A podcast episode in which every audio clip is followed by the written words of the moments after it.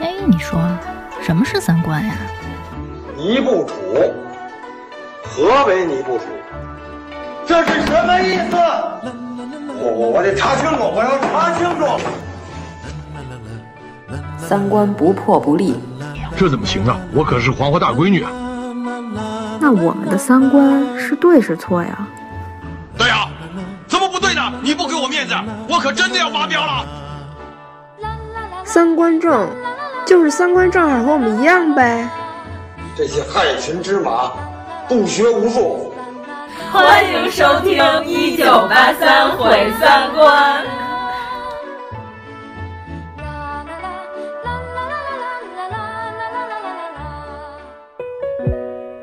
西安小个地铁，我都忙疯了。四号线这儿挖出了是一个汉代的司马墓，还没清理完呢。五号线打电话挖出唐代的节度使，七号线、八号线两个公主还排着队呢。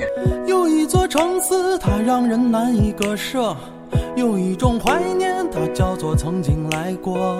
是谁对西安印象留在黄土高坡？来跟我唱一首咱西安人的歌。西安人的城墙下是西安人的火车，西安人不管到哪儿都不能不吃泡馍。西安大厦高楼失联的一座一座，在西安人的心中，这是西安人的歌。大家好，我是阎摩罗。大家好，我是王苏苏。哎大家好，我是妖精尾巴。我觉得妖老师已经快变成咱们的常驻主播了。哎呀，来，又开始了，又干杯。今天我们有好几种酒水， 今天有三种酒。哎，大家是不是都看见我们晒朋友圈了？这个十一，我们去了一趟西安俺的韩城，嗯，俺的咸阳。啊，我觉得韩城还不错，出乎我意料。嗯，但是我们要说在前面啊，就是我们对这次行程的总体评价，感觉西安的门票性价比很显然不如山西。我们去了多少个地儿？这个没统计。山西这回国庆节好多景点都免费了，你知道吗？陕博也免费呀、啊，但是你无法免费进入， 但是你买不到，你约不到啊票。山西的大景点门票，就晋祠什么的这种，一下是好几十。哦，好几十？对呀、啊，晋祠也五六十一张呢，你不知道吗？不是，那跟陕西比，那简直太便宜了。 就是它都免了，但是陕西不但不免，而且咱们有几个景点，咱觉得性价比是不是不高？倒是没加价，总体门票价值是比较高的，嗯，就是贵。对，贵就一个字。对，所以我这次我著名旅游精算师，我计算失 败，多花了一千多块钱儿吧，和我预计中的都是门票钱嗯。这门票太贵了，真的。嗯哎，司马迁墓凭什么卖八十？谁能给我一个合理的解释？ 咱们是先直接干到司马迁吧，别，咱先说西安吧。嗯，这、嗯、妖老师比我们提前先去了几天，嗯、是后来在西安和他会合。王老师经常去西安的，我是第三次去西安了。姚老师，嗯这回是第二次，嗯，比我对西安有更清楚的认知。我们这次的景点都非常规景点啊，就是您要想在我们这期节目里听到什么兵马 俑，那还是不可能。华清池、 大雁塔是 吧？兰松大雁塔 没有，嗯，去不了，人太多。大雁塔周围围了十万多人 吧，得有。 反正你看着它吧，你走不过去。 对，望山跑死马。对。大唐芙蓉园，哦、大唐芙蓉园、嗯，这些经典的我们一个都没去。嗯，但是之前是法门寺，我们已经去过了，所以我们建议严主播呢，我还没有去过，趁着非国庆期间找一个人少的时间去。但是咱们那个司机说，法门寺那儿人也不是特别多，哦、嗯，因为我上次也是十一的时候去的，嗯、还好吧。嗯，哎，携程的租车司机是不是一般都还行？咱不是找了一个上面评价是服务态度特好的那个公司、哦，贵五块钱了， 贵了五块钱， 哦、确实服务态度很好， 对吧？特别讲究。嗯还给我们准备了水，但是我们一瓶没喝，因为天太冷， 太利尿了，这个不行。哎呀，这开始这么长时间了，一句有用的都没说。嗯，那我们从我跟严老师的第一天行程说起，妖精老师也去过碑林，可以加入这个讨论。嗯、对。嗯那我们就先从碑林开始说吧。哦，现在我们人手一本藏在碑林里的国宝。对这本书我还没看呢，严老师看完了，评价一下怎么样？我没看完呢，我昨天刚拿。你就翻吧翻吧，是一本评价多少分的书吧。这个书吧，它最有意思的地方啊是它里边有好多二维码，你直接扫码就可以听语音的介绍。嗯哎，那还挺好的。对，而且它的封面拿下来就是一张地图，嗯碑林的地图，嗯对，嗯展开，嗯对，设计非常精良，而且是一本全彩的书。对我嗯粗略的看了过了一遍，还是不错的。就如果你对书法不是特别的懂，不是特别了解，但是又想去看碑林的话，可以看一下这本书，因为它讲的更多的是文化方面的知识，并不是说书法方面的。碑林，反正我跟严老师进去先看了一个南北朝的一个墓志铭。是现在一个临展，并不是一个常设展。嗯，那个展还挺有意思的，讲了好多南北朝的时候，严老师认为特别混乱的人的名字，然后就看我那会儿就说 哟刘惠大嘿，然后一会儿又是那又尔朱荣嘿，然后严老师就问这些人都 是谁，都是谁谁谁和谁。展的是什么呀？他就是把在这期间发掘的所有魏晋南北朝的这些名人的墓志、墓志那碑呀、啊，还是他那个拓拓片，都是拓片、嗯啊，对，不是碑本。本身，但是肯定是碑林博物馆有这个碑，它才能把这些墓志给拓下来。嗯，有王公将相，也有皇后、嫔妃，甚至还有宫女儿给自己这一辈子立的著书立传的那些。呃啊、哦，对对对，我记得有一个宫女的，她旁边有译文，那个译文写的是：首先我要感谢我的领导，对 对对对，所有的那些宫女的译文， 简直就跟咱们的年终总结一样。她的平生总结，竟然是咱们的年终总结。嗯，特别好，好多是那些魏晋南北朝的名人身边的，反正也算赫赫有名吧。嗯、看了一个王肃的闺女王普贤的，哦、 普贤， 王普贤的墓志还挺有意思的，说的就是说就是他妈特惨，啊对对对，王肃的女儿。咱就先介绍一下碑林的历史吗？这这要从头开始说起。啊姚老师来，当时唐朝的时候迁都，嗯，迁到洛阳了，不是吗？结果就要把这个长安要缩建，要毁掉一部分，后来就遗留了好多这个碑在这个长安城里。然后到了宋朝的时候，嗯，然后陆续把这些当时的这些碑都挪到了碑林里头。赵院长、哦、就是宋徽 宗，对，不是现代的赵院 长组织，然后弄起来。但是那会儿还不叫碑林，那会儿就是一个文庙那块儿。嗯，到明朝以后，然后才真的有了碑林这个名字，嗯它这块才叫碑林。嗯、我看那书上介绍是，如果说确切的一个纪年的话，是一一零三年就开嗯始有碑林这个事物的存在了，或者岳飞出生那年。嗯，但是那会儿还不叫碑林啊，对对对对，叫碑林是明朝开始才叫碑林的。嗯所以说，它里边的基本上建筑都是明清遗留下来的建筑，没有什么历史特别老早的。可能我们去的陕西这几个地儿比较少啊，嗯，陕西总体来说地面古建保护可能是比山西差的一个档次。反正我们这段时间基本上去的所有这些地面建筑，除了大雁塔和小雁塔之外，都没有唐代的，最早就是到元代、宋辽的几乎都没有。反正去的这三个地方，嗯，你要说是什么十二朝古都，是这么自称的吧？ 呃，确实地面古建保留的少一点儿。 我觉得大城市它可能就是会拆旧盖新的比较频繁一点。哦、嗯，要是小山沟里，可能就是 保存的比较好。哎，啊一边说西安保存不好，一边说山西小山沟， 两个地图炮还行。我可什么都没说、嗯。对，就是保护的情况稍微差一点。嗯，毕竟我大河北竟然还保留了一些唐代建筑呢。 嗯对，我们还说要去看,看、嗯。我大陕西可是一个都没有。嗯，对陕西的整体印象，问问严老师，因为我们去过好几次了。比北京查疫情查的严 啊嗯，对，然后还天天吃碳水啊，对对对，一会儿我们加大肉，对，一会儿我们再说好吃的这一块儿啊、嗯嗯。我们不代表本地人评价，嗯所以我们一会儿要说点好吃的，就是不要评论里说什么那一块儿可不行，我跟你说，你得去哪儿哪儿哪儿哪儿哪儿才能吃着好的呢？你们吃的那都不行，就这种评论，我们都把它删掉，然后把这地儿记下来，下回再去。 哎，这就是我们的风格，嗯。那我们接着说碑林。嗯，王普贤的墓志铭，他的父亲王肃当时是背叛南朝，跑到北魏去了，和陈留长公主结婚了。然后结果呢，他把他媳妇儿不是抛弃在南朝了吗？他媳妇儿就带着王素的一个儿子和一个女儿，女孩儿叫王普贤，儿子叫王少，然后就把这俩人直接带过去了。这个王普贤的母亲扮了一个假尼姑，带着这个闺女和儿子也跑到那边儿。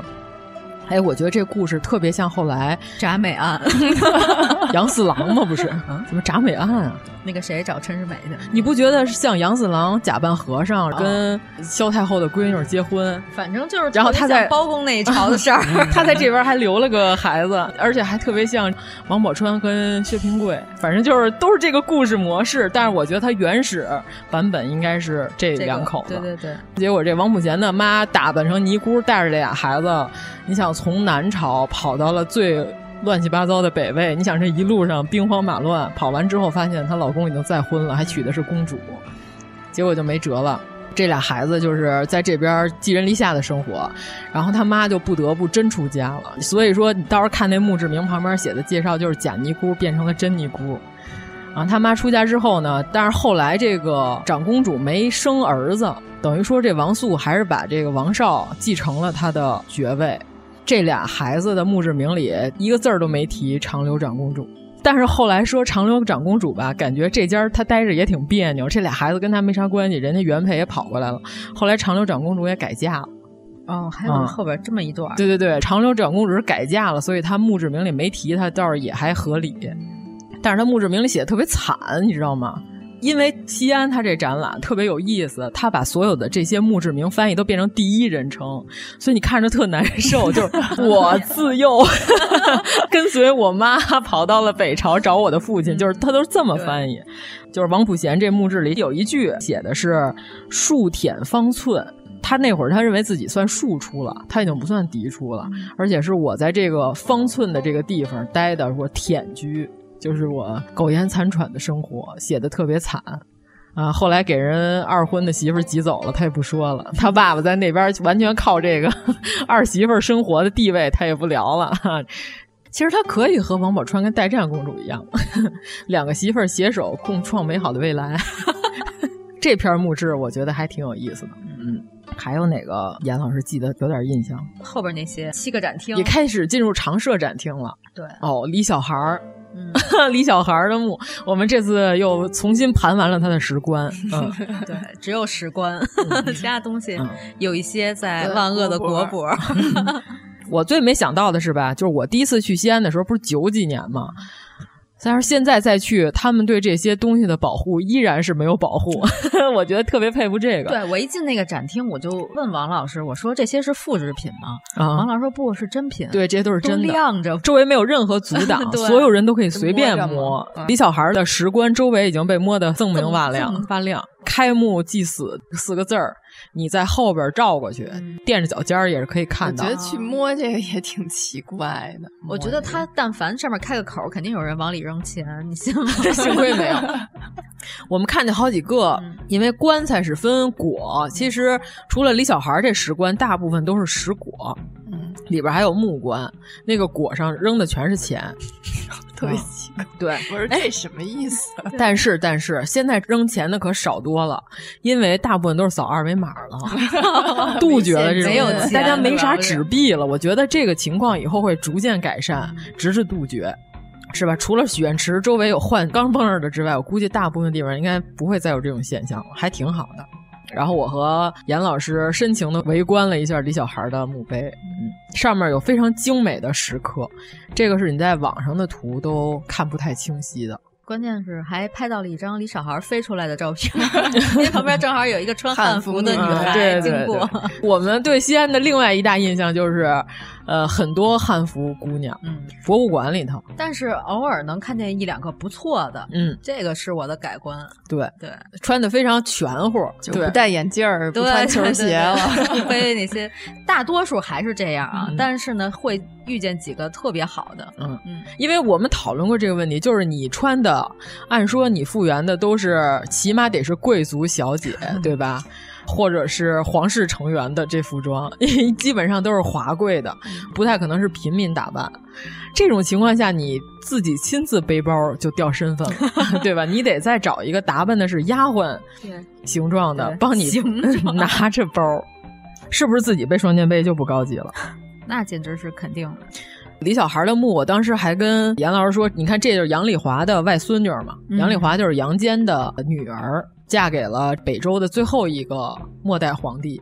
等于说，他把他闺女的权给篡了。他闺女是从皇后到公主， 非常奇怪的一个身份。别人都是从公主到皇后，他从皇后到公主。杨丽华非常强势，特别横。她这辈子没有儿子，就是一个女儿，所以说她对李小孩特别疼爱，是因为就这么一个外孙女。嗯，呃，她那个女婿叫李敏，杨坚对这个闺女一直是特别愧疚的，而且她这个闺女是当时发现她爸要篡位，还据理力争，痛斥她爹，认为你这样做不对。这胳膊肘往外拐是吧？当然，当皇后跟当大长公主这个待遇肯定是不一样的。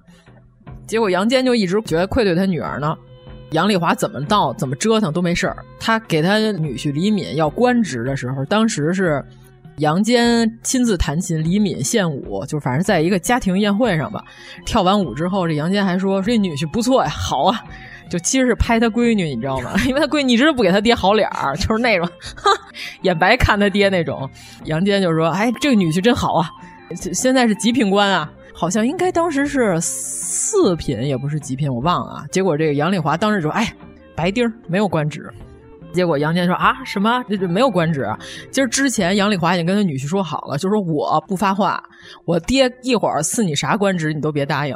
然后结果这个杨坚就说：‘赐你一个仪同。’这一个官职就是仪态的仪，同学的同啊，说赐你仪同。结果李敏就看他老丈母娘，他丈母娘哈， 就那种鼻孔出气是吧？回答，然后李敏就不敢言语。然后杨坚说：“哎呀，不答应，是不是我赐太低了？ 然后呢，我再赐一个官职。”呃，后来又说：“呃，受你开府。”李敏又偷看他丈母娘，他丈母娘， 哈，什么破官儿？然后后来李敏蜷缩成一团儿是吧？也不敢说话，丈母娘不说话，他也不敢。然后杨坚说：“啊，这个还低啊！”最后，杨坚就说：“公主对我有大恩，等于说皇后是因为我篡权才没有的嘛，从皇后变成长公主了。我给她一个特大的官儿又怎么样呢？当时是给了她一个柱国之职，上柱国就已经是宰相了，就是相当于。”篡了老杨家的那个宇文化及是上柱宇文国，化及宇文化及是上柱国，赐了他一个柱国之职。结果这时候杨丽华就哎， 然后一拍大腿，让李敏起来，哎呀，谢恩。 然后说我丈母娘对这个官职很满意啊。但是虽然他官儿名儿挺大，但是其实也是有名无实。对对对，他也不会参与什么实际的国家政事。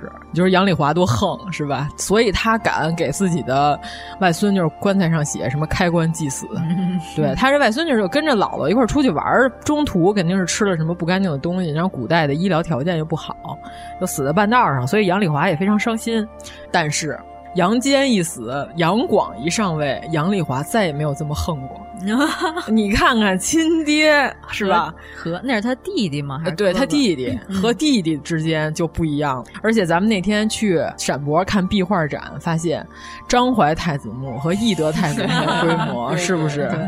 兄弟和儿子他就是不一样，就是你跟你爹你可以耍，你可以横，一到杨广这块儿的时候马上就不一样了。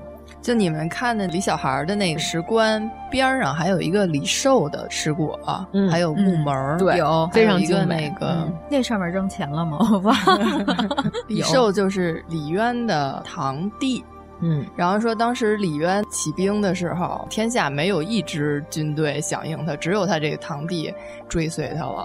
李渊好像对他这堂弟还不错，非常但是对他这堂弟 就是意 大利，意大利 人 就是意大利人，常嗯败将 军，就是一打起仗来就是坑爹的那种。对对对，那会儿说了，如果德国不拉着意大利变成同盟国的话，可能 能赢。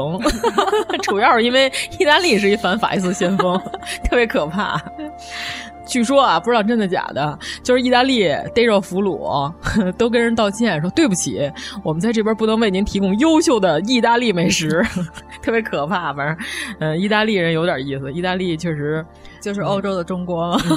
对，在遥远的欧洲有一个中国叫意大利，但是非常随性，我觉得挺好的啊、人不要这么严肃，就是吧，要浪漫一些，但是后面要加个慢，不要太浪。真的意大利人可能是有点太随性了。嗯，不是说意大利人在出征的路上，如果饿了，就必须当场坐下来煮意大利面吃。呃，但是抗议这个一看还是不如咱们，太自由散漫。你看咱们这嘁哩咔嚓的，是吧？嗯那我觉得他们也比美国强，那个市长好歹都着急 了， 对吧？市长天天在那骂 人，对。 告诉说，我平常在这个城市里，我就每天晨练，我从来没有见过几个晨练的。 怎么现在你们都要往外晨练？哎呀，说的全是大实话，我都能想象那那个场景。哎呀，可爱的市长，嗯，对，反正咱们仔细的盘完了李小孩墓哈、一大圈儿，嗯，还有李渊的意大利的 弟弟，意大利李寿，嗯，还有哪个严老师印象非常啊昭深刻？陵六郡啊哦，昭陵六郡，哦有重器，但是少了两个，对现在对是四郡。嗯，那有两两个个在仿制在品宾夕法尼亚博物馆， 对。川美普国要是能连任的话，可能 离我们拿回来不远。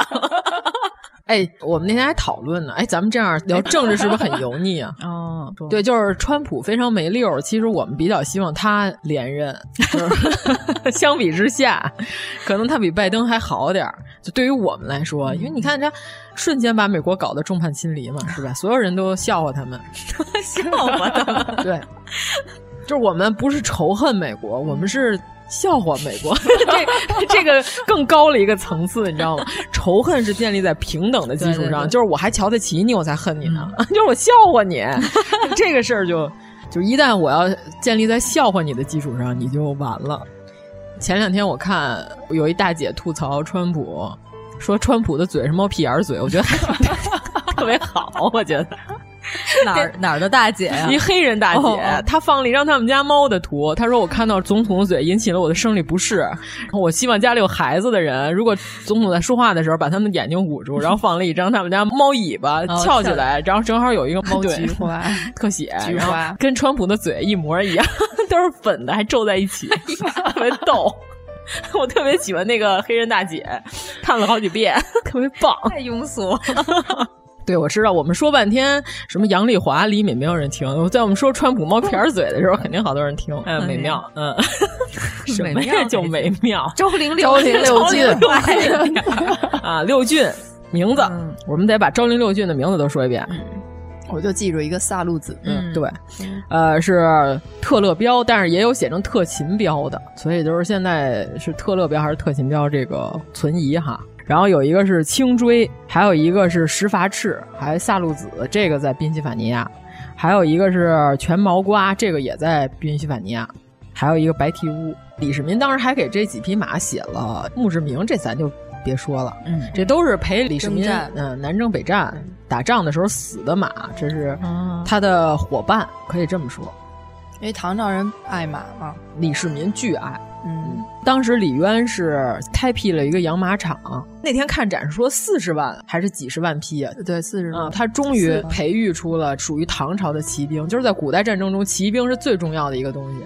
其实当时隋炀帝也想在北方开拓出一片地用来养马，结果嗯呢，他就是连突厥都没干过，打了好几回没打赢，就打突厥一直到李世民这会儿才嗯干完突厥。就当时李渊退位了以后，让李世民当了皇帝以后，他不是把突厥打败了吗？当时李渊还是非常欣慰的，虽然说那个父子关系那会儿已经不是特别协调，但是他像还是小鳄鱼咬他一样，对他 还是小鳄鱼，觉得这个儿子还是挺让他骄傲的。说这事儿汉武帝都没干利落的一事儿，我儿子把这事儿给办成了，就是他还挺为他骄傲的。 咱们要说一下这几匹马是怎么丢的嘛？你说石雕是吧？嗯，嗯，哎，其实我这两天在网上发现有几张是民国的时候的旧照，就是这几幅当时是在整个这个昭陵的，并不是正殿里，啊房子已经非常破烂了，然后这几个石雕就在周围，当时还嵌在上面的时候已经有这个裂纹了。所以说有流传说是剩下四郡是砸碎了，打算运出去卖，有可能不是，是因为它本来就已经碎了，他在强行把它从墙上撬下来的时候，它就彻底碎了。哦嗯，是这个意思。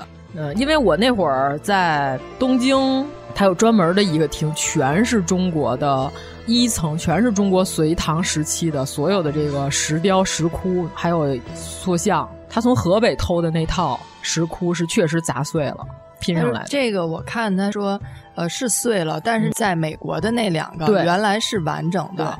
当时袁世凯的儿子啊对说要说的要是这这样两个，嗯后来运输的过程中说不方便，因为太大了不方便运输，然后把这两个给锯开了。嗯但是锯开以后，后来运到那儿，袁世凯的儿子就特别生气，说因为把这个弄得碎了不完整了，嗯他就不要了。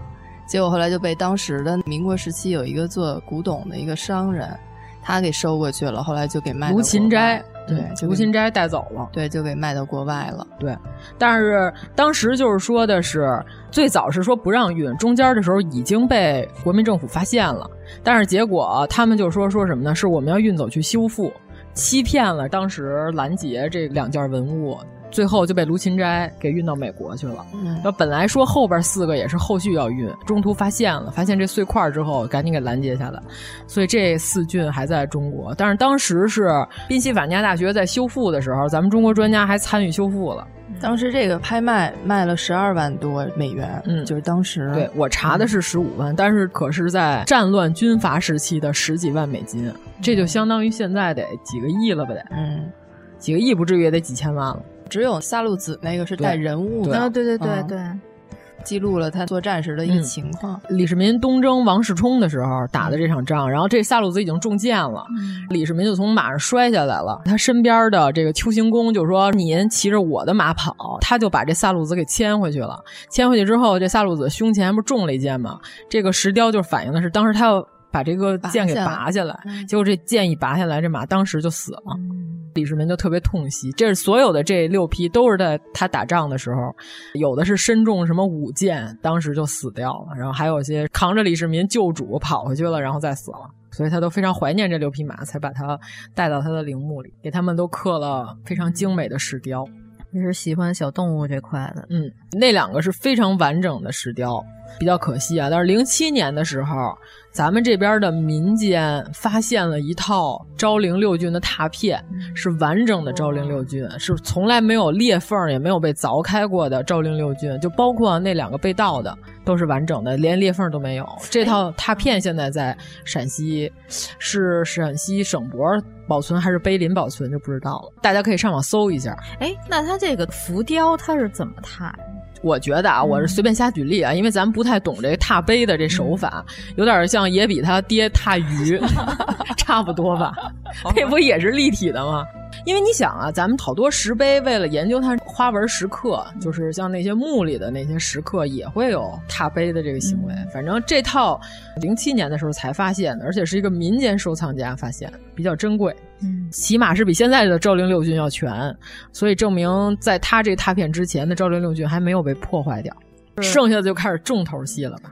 就是你能想到名儿的这些书法家，啊基本上对对对嗯都有的作品都能在大这里秦找景到教，流行波碑， 来 吧。哎，根本看不清。 但是，而且我们之前唐朝的那几期，我们已经说的非常清楚了啊，大家可以对翻回去再听，嗯是吧？前几个印象深刻，长安十二长安十二时辰那期我们已经说过了，对，咱们这回看见这块碑，旁边围满了旅行 团，啊所有人都趴在碑上，你什么也看不见啊。然后下午的光线也比较昏暗，嗯，本身外边的光线就比较昏暗，屋里呢照明又比较 差，保护文物吧，对应该对对是对嗯。然后讲解员 拿巨亮的手机灯去哦对撕它，那我就可以说，出于保护文物的目的，讲解员用如此之强光的电来 照这个碑，也没起到什么保护的作用，是吧？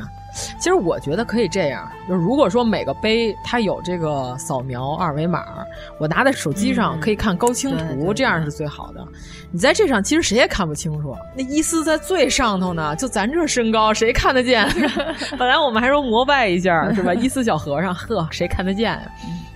那咱们说说剩下那几块咱喜欢的，嗯，杜痛帖， 哎，杜痛帖旁边没 有人哎，张旭的嗯，对，所有的都是碑名碑林里头有两块张旭的碑，一个是杜痛帖，还有一个是断千字文。嗯对，千字文有几个小朋友，你别小看小朋友就是那些观众嗯并不是附庸风雅的人，因为 特别逗，你知道吗？碑林，我出来之后，因为我要赶紧去看我姑姥，嗯，我等了半天三蹦子没有，结果呢，旁边就一摩的一大哥非要拉我。后来我说我不行，我得等一带盖 儿的。我说你这是肉包铁，我等一铁包肉啊，你这危险。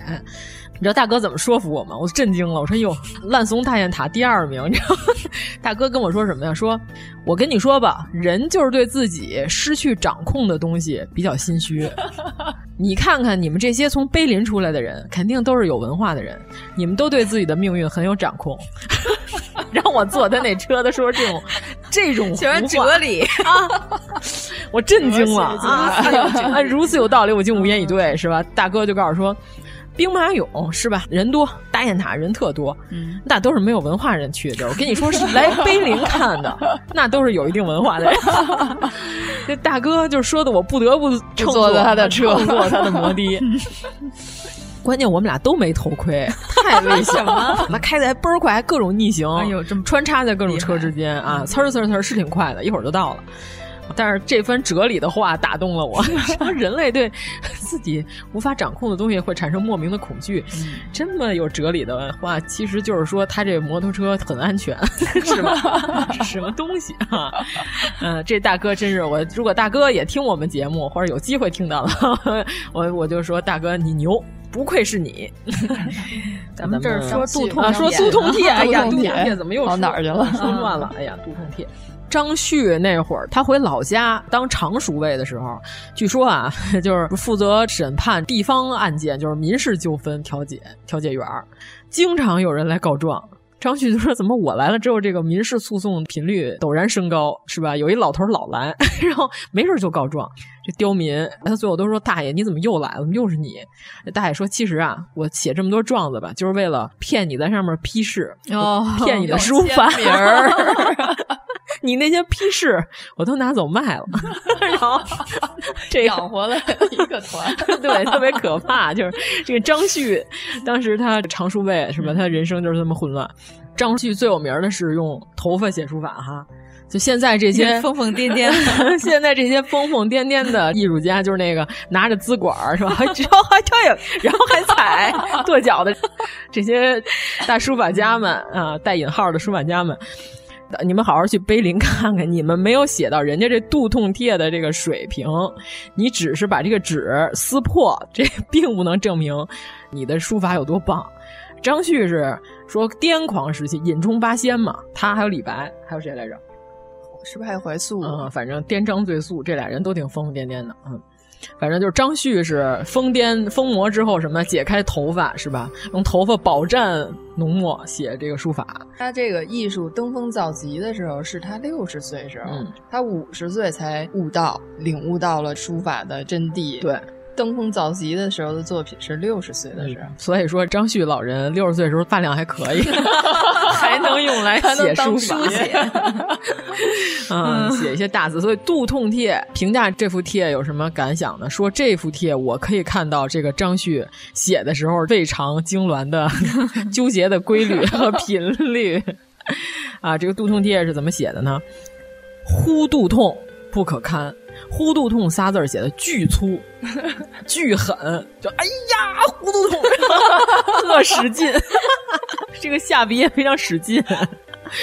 不可堪的那个呢，好像哎缓过来点儿了，不可堪， 就是非常细溜儿三个字儿。可以按照王老师这个描述去再重 新对欣赏一来遍我给这严个老师杜看仲看，你看帖，对， 忽肚痛三个字，大粗笔啊， 不可堪，哎小细笔， 对吧？不知是冷热所，就不知是嗯我这没吃好了呀，还是冻着了，是吧？不知道。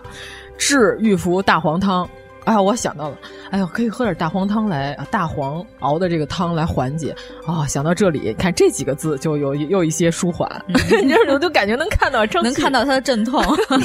哎呦， 然后哎，就疼成这样了，他还在写字啊。最先开始说张旭写这篇是因为什么呢？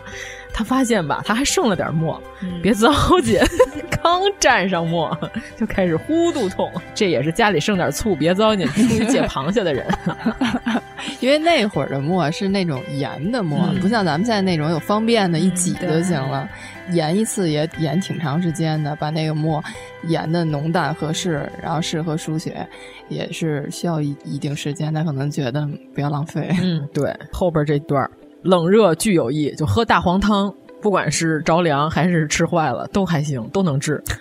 如计为何非临床，对吧？就这个就是说完了自己，哎呀，我这吃点这个，我赶紧把这点儿写完，我这好好赶紧上厕所，就这 个。他这个有点萝卜就热茶， 气大夫满街爬啊这个意思。啊对，你要仔细看《肚痛帖》这个内容，非常没什么文学 修养，主要看书法。特别日常，嗯就是肚子疼给自己开了一药 方儿。对，还有一些心嗯路心路历 程。对，反正就是你就看他的这篇书法，能看出这个一会儿疼一会儿不疼，这下笔轻重都能 从他这用笔上这使劲，对吧？你看这个有几个笔画，后面有几个笔画，你看。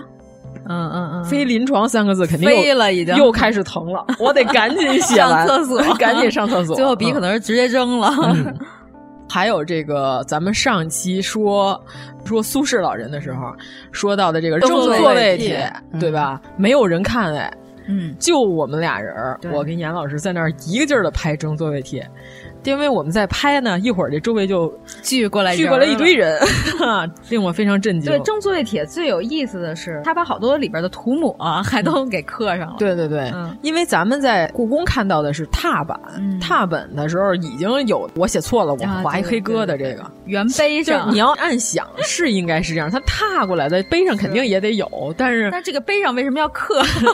草稿碑啊，草稿啊有意思，对，颜真卿写的，碑林里颜真卿的东西可真是不少。嗯嗯，对，这都是大书法家，这个四大楷书，嗯。争座位帖那会儿，咱看了一会儿，周围就一堆人，我都不知道这帮人是因为咱们在拍，他们才拍吗？不知道，嗯，反正挺难理解的哈。说是在碑林三室南侧、啊有一西平石经是吧对，有一块残石，就是西平石经，蔡邕的，对，蔡邕写的。蔡邕可能是现在往上追溯，是不是最早的一个以书法著称的书法家？嗯，那这块碑算是咱目前最早的一块儿以什么书法见长的嗯石雕的残碑吗？嗯嗯，可以这么说吧。他是于右任从洛阳买回来的，二十世纪三十年代捐给碑林。对，反正最有名儿的这几块儿，大家进去之后都不用知道这几块儿是什么，你就看哪个碑上趴的人最多， 它就是名碑。对，最好你就中间还嗯有一个讲解员，这种对你就对不用想啊，对我们就是杜痛帖和争座位帖这两个碑周围没有人，大家可以去好好看看哦，都是我们非常喜欢的，主要是 痉挛这块，这个哎，这会儿可以看得出来，书法和写的人真的是共同体，命运共同体。嗯，碑林还有什么名碑？讲一个石台孝经吧。嗯，一进碑林有一个亭子，嗯，亭子上写着“碑林”两个字儿。对对对就过了文庙吧，看有一亭子上面写着“碑林”两个字儿，那个亭子里头有一块碑，嗯，就是石台孝经，那个是唐玄宗给哦孝经写的序，嗯碑额是李亨写的。哦造反的 儿子给写孝经，碑上有好多字缺笔画，他就为了避讳，嗯哦啊，就是“民”字，人民的“民”字，他为了避李世民的“民”，就没有那个弯钩那一笔。然后还有一个“治”字，孝经以治天下，那个“治”治理的“治”，为了避李治，最后一笔横没有。 对，并不是皇上写了个错别 字。这也算一个小有趣的地方吧。唐玄宗写的那个前几句是“朕闻上古，奇风普略，虽因心之孝以蒙，而资敬之理由简”。然后他那个字写下来以后吧，正好抬头三个字，每一竖列的三个字哦连起来是“朕略蒙”。 对， 然后还被我们刚才推荐的这本书做成了书签儿、嗯，对，藏在碑林里的国宝这本书里的书签儿就是镇略嗯盟，三而个且字它这个碑还有一个隐藏时空舱，就是当时是幺幺六零年的时候曾经地震过，碑身就裂开了，在当时的人修复的时候。就往里头加了一些文献进去，有它有一个完整碑拓，嗯，就是现在能找着的最早的这个碑的碑拓是宋朝的，嗯，然后还有一个呃女真文书，有一个女真文书的残页，不是这个《孝经》的碑拓，是那个怀仁集王羲之书圣教序。哦，这个碑的一个拓本，完整的拓本是宋朝的，然后里头还有一张那个东方朔偷桃的年画，这俩东西搁一起还有啊点意思这个是后来咱们在保护文物，然后给这碑挪地方的时候，发现石中间的卯眼儿里头，嗯发现好像有东西，打开了以后发现的。还挺有意思。嗯嗯，然后我们在里边还看见了李夷简加庙碑 哦这就个是碑本身倒没有很大的艺术成就，只是看到李夷简觉得对特别对对亲对切，然后把它拍了下来。《酉阳家族》那一期我们说了李一姐，大家可以听听她 打坏功德箱的事儿， 殴打了人形功德箱。 嗯，对，人形功德箱还特别臭不要脸，过来要钱，嗯，非常有趣啊！证明所有的这些事儿是吧，都是可以联系在一起的。咱们一会儿说到韩城大禹庙的时候，咱还可以联系回正座位帖， 这么牛。就是你在陕西看文物最有意思的点，就是所有文物之间的故事都是有关联关联的，特别有趣。你就好像看到了一个熟人儿，他身边所有的这些东西，对吧？对。嗯 呃，还有一个，如果去的话，可以去找一下，叫兴福寺残碑。嗯，听着好像不是很有名儿，但是它是由王羲之书写的。嗯，啊，所以你可以去观摩一下。对对对，就是因为王羲之，其实他的作品在当朝的时候见的人就已经不是很多了，嗯然后现在基本上都没有什么文本留下来，只有一些这个摹本碑啊和碑摹本，嗯对。所以这个就是还挺难得的。刚才说的那个夹在时空舱里的怀仁集，王羲之书圣教序，是李世民给唐僧、 唐三藏 给他翻译经文写的一个序。然后呢，他是找了当时唐朝手里大概有两千多卷王羲之的作品，这个序呢，他写完了以后，从这些作品里找出王羲之的这个对应的这个字儿，然后哦刻的这么一个碑。哦，哎，这个有点像咱们建国以后有好多出版社和工厂，工厂的名字就是从毛主席的书法里边抠字。来给自己的书法这个写，呃，名头，嗯，只有这个《北京晚报》四个字，据说是啊，是主席亲自书写， 并不是抠出来的字。主席的字也是不错嗯的，主席的字主要是临摹怀素的。哦，看出来了，看不懂， 看出来了，我看不懂。嗯，都通帖反正是你看原件，看碑帖，如果你不知道它原文的意思的话，认出来可能是有点困难。当时我们就说：“哎呦，这字儿谁看得懂是什么呀？”啊反正草书可能确实看起来有点困难。 对我一直在想，如果这个场合是他一个人在写，他写完他就走了，嗯拿走这篇儿的人，他能认得出来这上面写的是 啥吗？太难了。那不重要。嗯，对，所以就老写状纸， 天天告他，让他批示， 特别有趣。哎呀，太好了！那咱们接着说，后面有一屋子石造像，对就佛造像哦，那对地下室，对，嗯啊，那个也非常值得其一实看。碑林就是主要就是两个看点，一个是书法的这些碑的看点，然后还有一个就是石雕。对，石雕是旁边有一个什么石雕博物馆，嗯对就是可以进去看，都是精品啊。嗯，那个馆在我小的时候六年级第一次去的时候是没有的，是肯定是后来才新盖的馆。我在看的时候我也很惊奇，关键我得早点走，对吧？去听哲学大 哥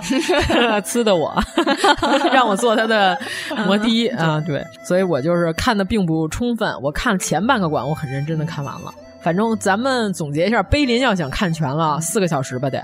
我上回去差不多就大半天儿吧，嗯嗯然后里头还有果郡王的，嗯哦，这啊个我没有果看郡王到，，嗯果郡王的我找到了，我就还拍看了见张照满墙都是玄烨，没事，果郡王本人有画像， 嗯， 并不是帅哥， 是个死胖子，并不帅。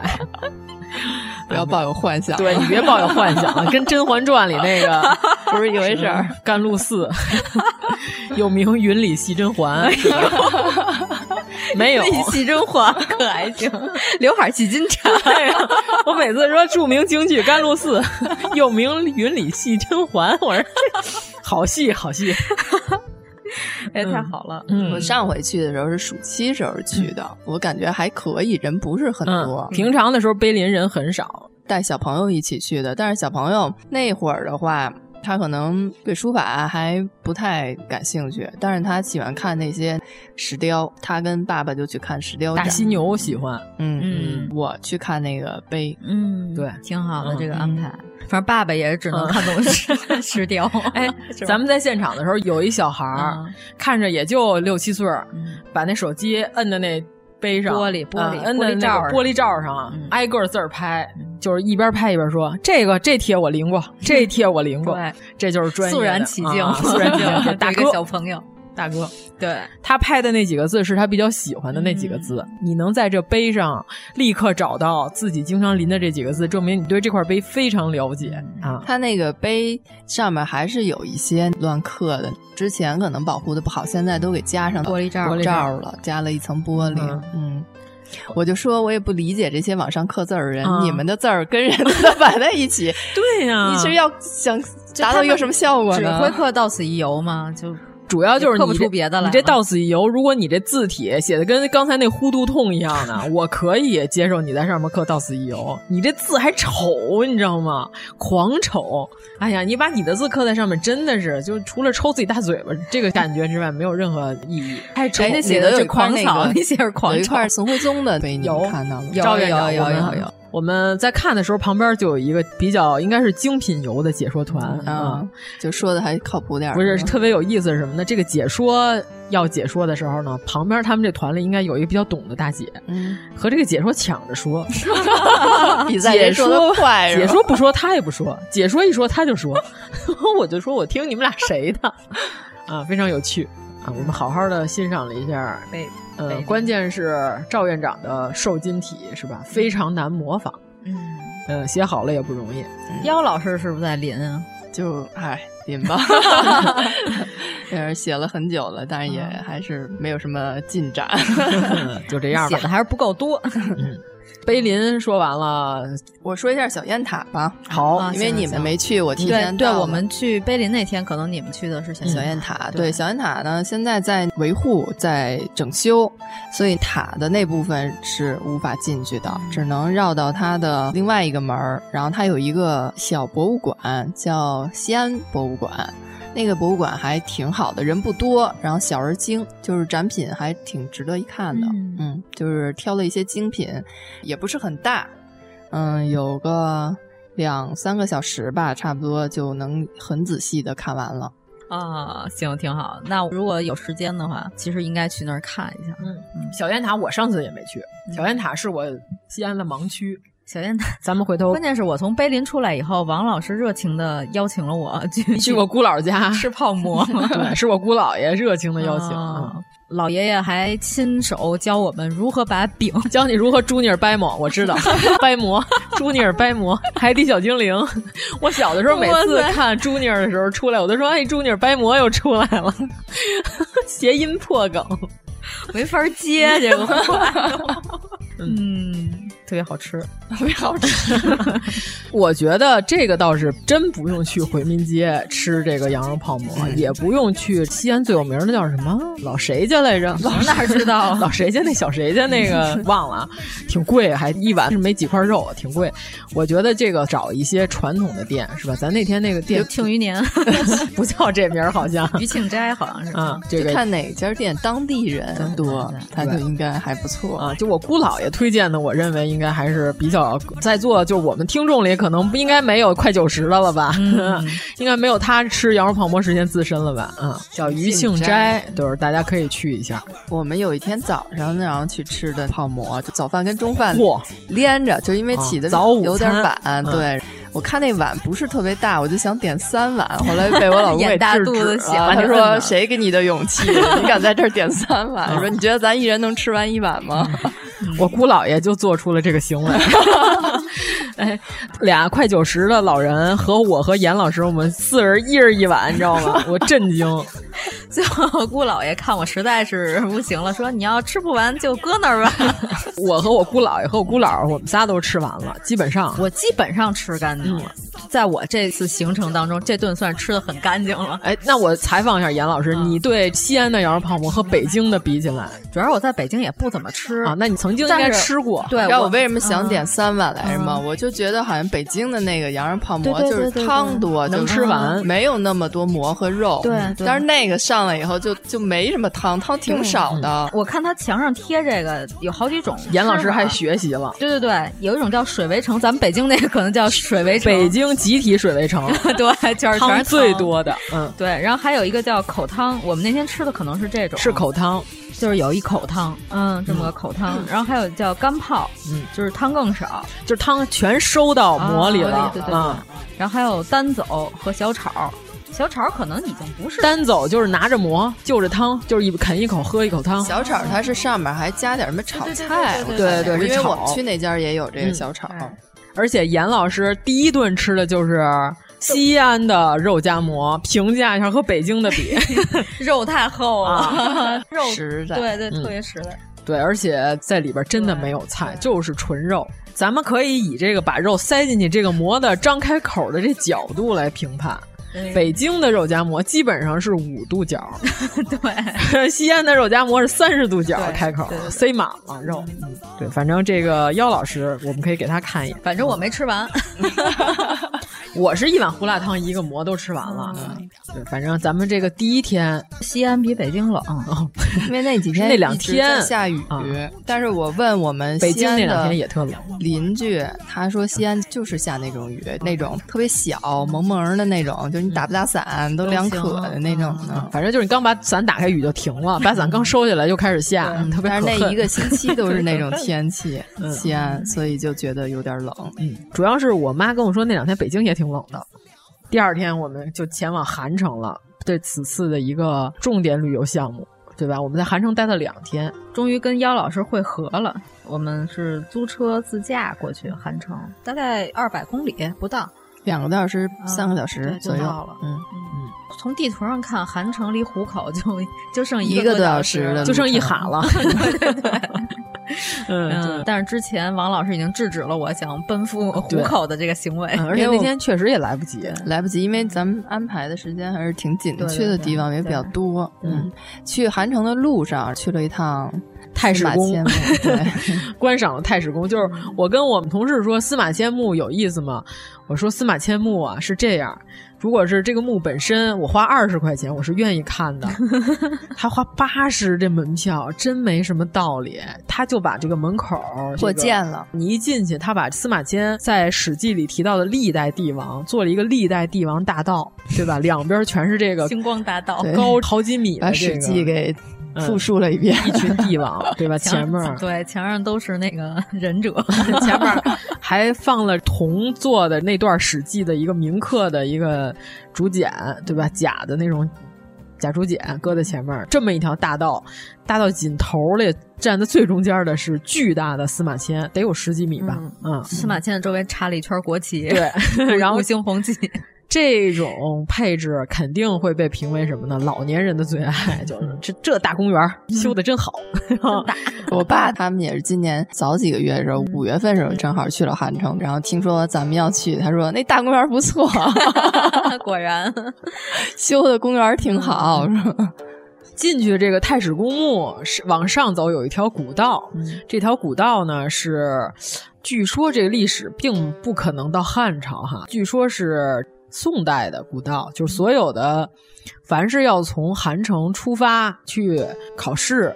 都走的这条必经的官道，所以你在地上看到压得深深的车辙。嗯这条古道还是值得欣赏的，对吧？我们盘了半天这条古道，嗯然后再往上走，这个太史公祠里边基本上也都是一些明清建筑啊，没有什么嗯老的。说它祠堂是一个元代建筑，但是好像也到不了，嗯，感觉上应该是到不了。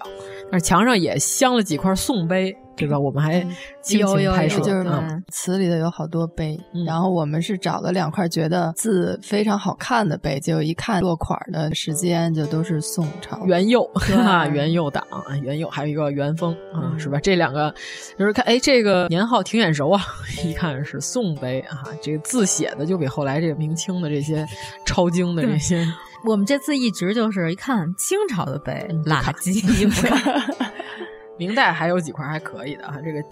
清朝的这个碑写的就很拘谨，感觉这个人唯唯诺诺的，就是被八股限制了自己的风格啊，不潇洒。嗯，对，嗯、但是我们虽然这样说啊，但是这个网上很多人就是什么 diss 这个明清审美这个问题啊、我们想说，大部分我国百分之可以敢说这个数吗？九十以上的人的审美是不如清朝人的， 我们可以这么说，甚至于不不如乾隆， 甚至于不如乾隆，所以 diss 乾隆的审美，嗯你你如果你不是专门研究这个美术这块的呢，阁下的审美可能也还不如他， 我只能这么说，因为我是根据大部分 定 稿的甲方和这个地面的广告我来判断的。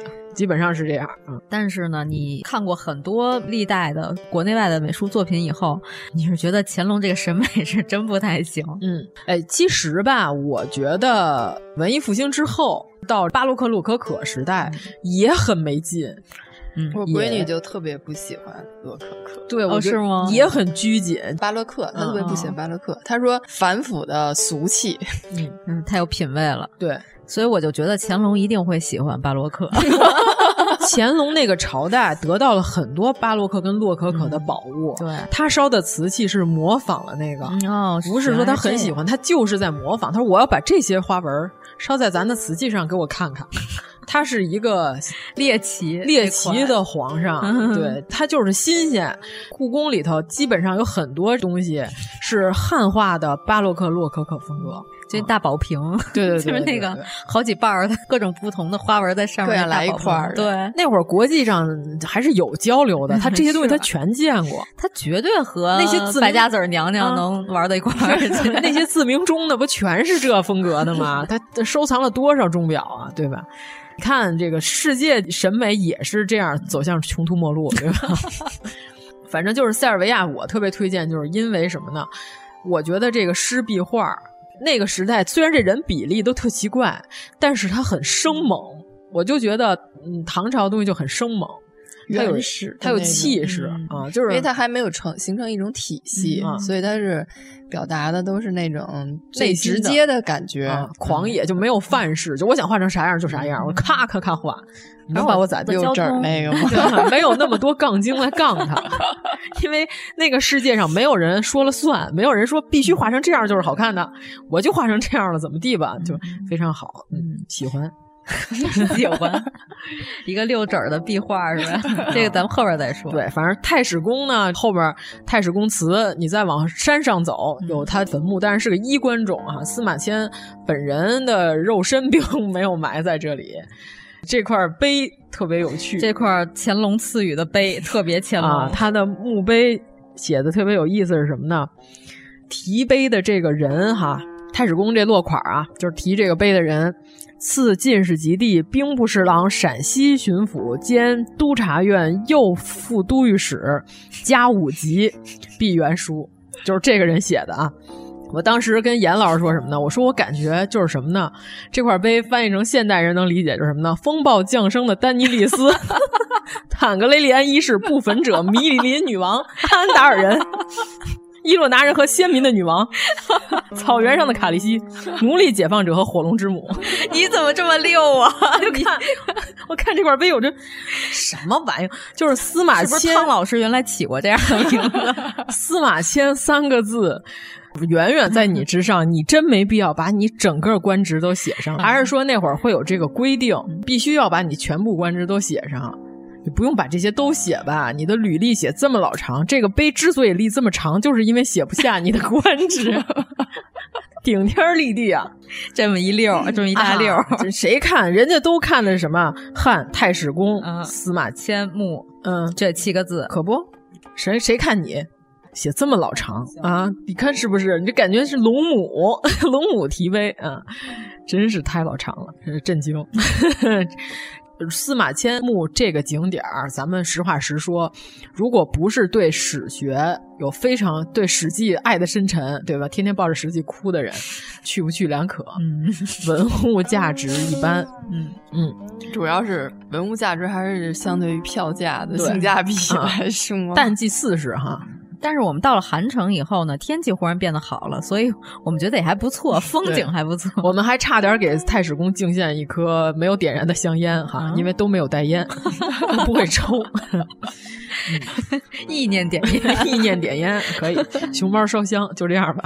啊那咱说到韩城了啊，哎呀，住的这个酒店我是真的很喜欢， 哦，叫。半夜卡拉 OK 你也喜欢？哦除了那个 但是它应该只有十一这么啊对闹，应该只有11平常应该是非常 外边搭了个安静的舞台，特别猎奇，嗯嗯对，因为是十一期间，呃，韩城所有的大小广场都使用上了。其实嗯嗯民众人家喜欢唱秦腔什么的，这都无可厚非，人喜爱表演表演呗。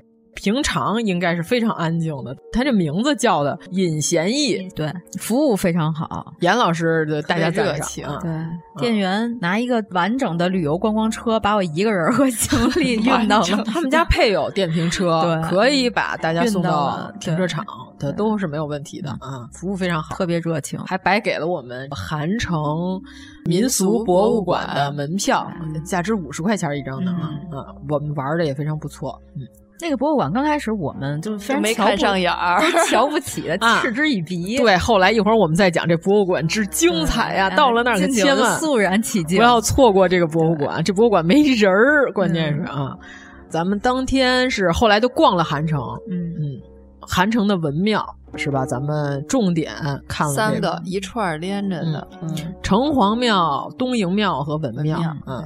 韩城的文庙是全中国第三大的文庙，哦，是吗？对，啊，咱它确要不然实咱们很大说 啊。特别的那个，这就玩儿的时候，，咱们就说，哎哟，这个文庙怎么这么大？进了一进还有一进，嗯对，因为按比例，按韩城的这个古城的比例来说，这个文庙就是巨大。嗯，像什么平遥这些古城啊，大小跟韩城的规模差不多的，嗯，文庙就比韩城小的很多了小很嗯啊、所以我玩儿的时候就说，哎呦，这个文庙可真不小。嗯所以后来一查，是全中国第三大，第一大是曲阜的，哦 那个是必须第一大那，老孔老嗯庙本尖儿，嗯，第二大是北京国子监，啊，第三大就是韩城的这个文庙嗯啊。但是我觉得北京那国子监没有韩城这个国子监看着古，对，好啊看。嗯对韩城是就是它全的国这个建筑啊什么各主要方是面咱们那天去的时间也是夕阳西下，照在他那红墙上特别好看。嗯嗯而且它这个文庙是全中国的历史排名第五位的、嗯啊，就是按这古来说，肯定是在北京文庙之前的，嗯排在国子监之前呃，了。对，排在国子监之前哦啊。这具体详细介绍倒是也，谁想去自己看吧？对对对 谁想去自己看？但是我就记自己得看印象特别深的是，有一个大爷在那儿支了一摊儿，在嗯文庙里头支了一摊儿，然后来一个带孩子就跟复读机似的。所有的文庙都有有这是个吗，对，因为啊我去哦过挺多文庙的，就每到一个地方都会去当地的这，嗯只要它有嗯文庙就会去逛一下，嗯就基本上都有这配置。熏陶一下孩子是 吧？对，有意思啊，非常有趣，而且它有一个侧面的一个偏房，千万不要错过那那间屋子。那间屋子里摆了无数的石棺和无不是数的屋子，它就是外从面搭了一棚儿棚子从还在这个文庙的范围里，但已对经是文庙的外墙了，不墙根儿底下了。嗯然后呢，聚集了几乎是所有韩城所有拴马的柱拴马柱，对 n 多。我刚开始都以为是我到潘家园 了，摆的密密麻批麻发的、满满当对对对当，嗯全是拴马柱，然后旁边还有很多石棺，对吧？对嗯就是石椁都有，所有的这个韩城附近的文物都这么暴晒在阳光之下，我也不知道是怎么 是什么意可思能。还是多，哦人不在乎这个，对对对，嗯嗯，已经达不到说摆进屋里展览的这个能力了。嗯，就非常精彩哈，大嗯家可以好好的逛逛这个文庙，文庙值得一去，你可以关注一下我们的微博，到时候我们都会发这些照片儿。这五十块钱花的值，嗯真值。城隍庙是免费参观的，嗯对，我们发现了城隍庙，而且每天都有秦腔表演。我在网上看的是这么说的，但是咱们待那几天都有啊，咱就不好判断，反正十一期间应该是都有。城隍庙的，它有还有一个北营庙，晚上也有表演，有的时候。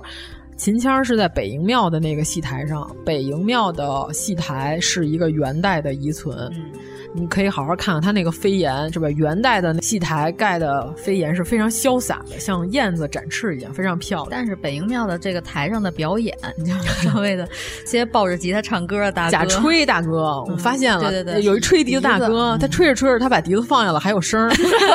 我当时我就震惊 了， 就跟王冕说，我早上去了一趟录音棚，我真的不想弹琴， 我当着李云迪。和大张伟，我玩什么音乐？ 北营庙，咱们因为是最后晚上去的，天已经黑了，灯也都开了，但是透着一种诡异的感觉，因为它那里边已经变成一个呃，就是有好多小商户，贾文武商场， 有好多那个卖汉服的字，画儿啊对什么的那种，就是那种不太好看的、特别粗糙的那种汉服，还穿在假模特身上，两边摆成两溜儿， 就是你走过这个有点他们中间儿，害怕嗯对，有点吓人。最最里面供着关二爷。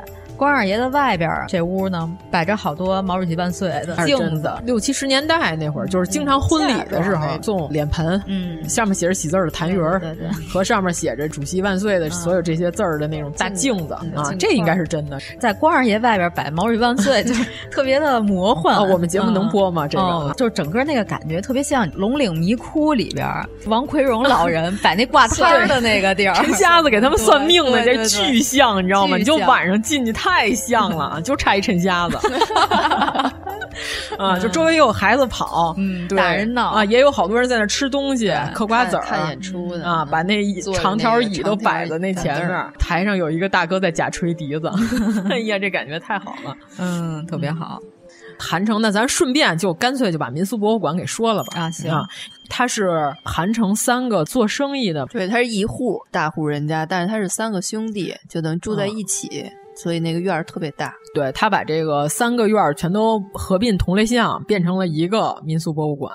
你在逛这深宅大院儿的时候，就无比大，里边还有一个望楼吧，很有高的有一个楼，望楼我们对顺便还爬了一下。他那望楼里边没开灯，嗯特别黑，对，特别有探意那种古迹的感觉啊，对，然后我们就开着手电筒爬那楼，哎呀，感觉特别有意思可惜爬到楼顶，发现窗户都是封死的啊！要不然就可以欣赏一下韩城的全貌。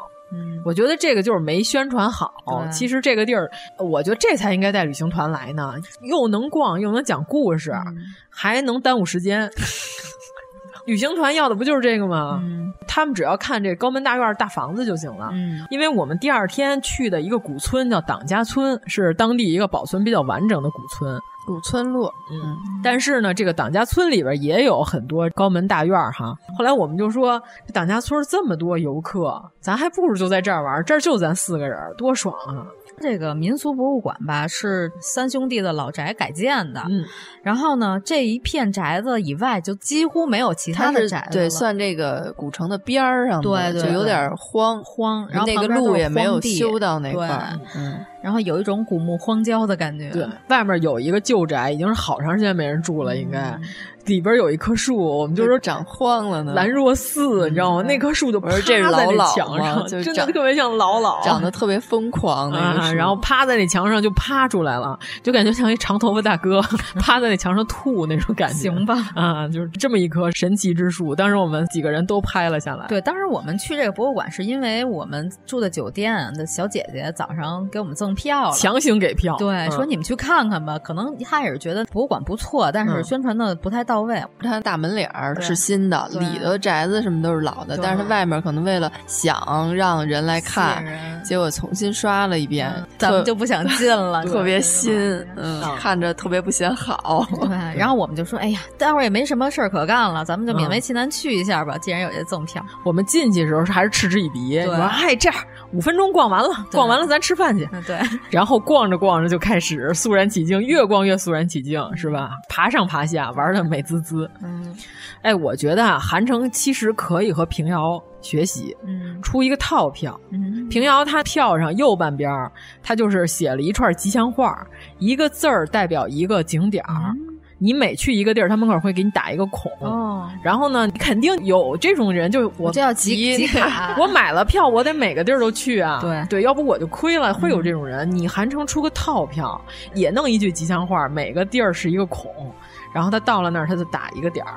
你你把这个景点包括在里面，我觉得挺好的，这样大家都能挣着钱。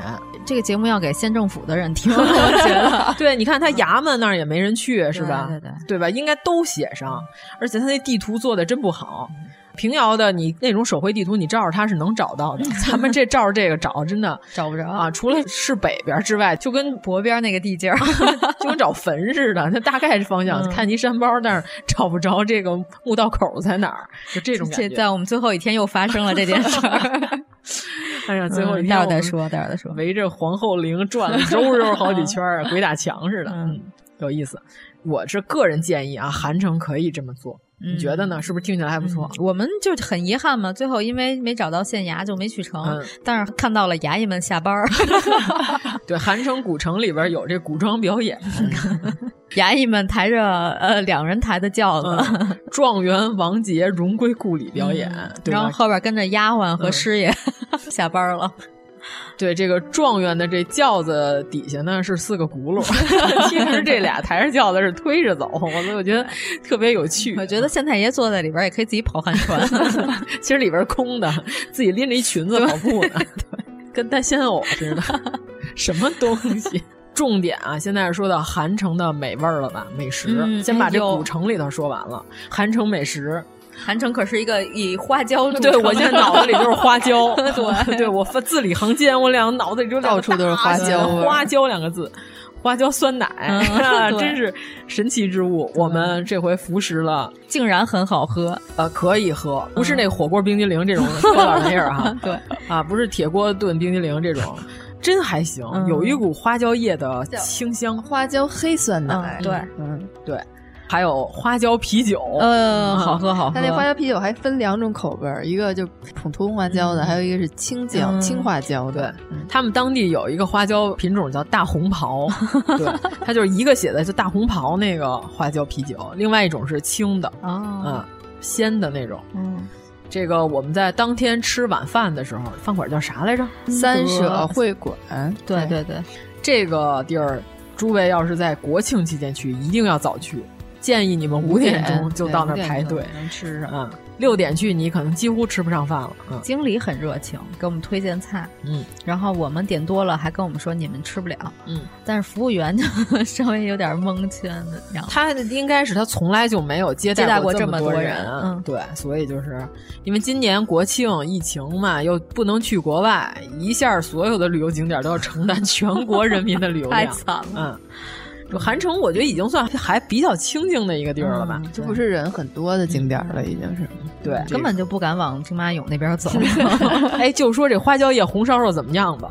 好吃啊！哎呦，这花椒叶红烧肉太棒了，嗯花椒叶特别好吃，炸的花椒叶，炸透透的那种香味儿的花椒叶炖这个红烧肉，不是切方块的，它是切片儿的，有点像梅菜扣肉的那种厚片儿五花肉，然后用这个嗯刚蒸出来的小的那种小发面的那种馍。不是死面馍，嗯，掰开了夹着吃啊。咱们点这几个菜都挺好吃的，嗯，搅团，搅团，搅团，我推荐大家一定要点，就是不吃辣的严老师是吧？一直在赞不绝口。不不，我夸夸其谈，就是韩城，包括整个西安，它这个辣我是能接受的。嗯，陕西的辣子我觉得是香的，对，哦嗯，并不是特别刺激的那种辣，对。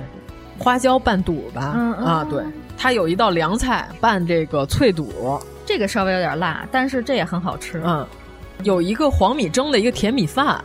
啊，这个我们因为有小朋友，所以我们把它当个甜品点了。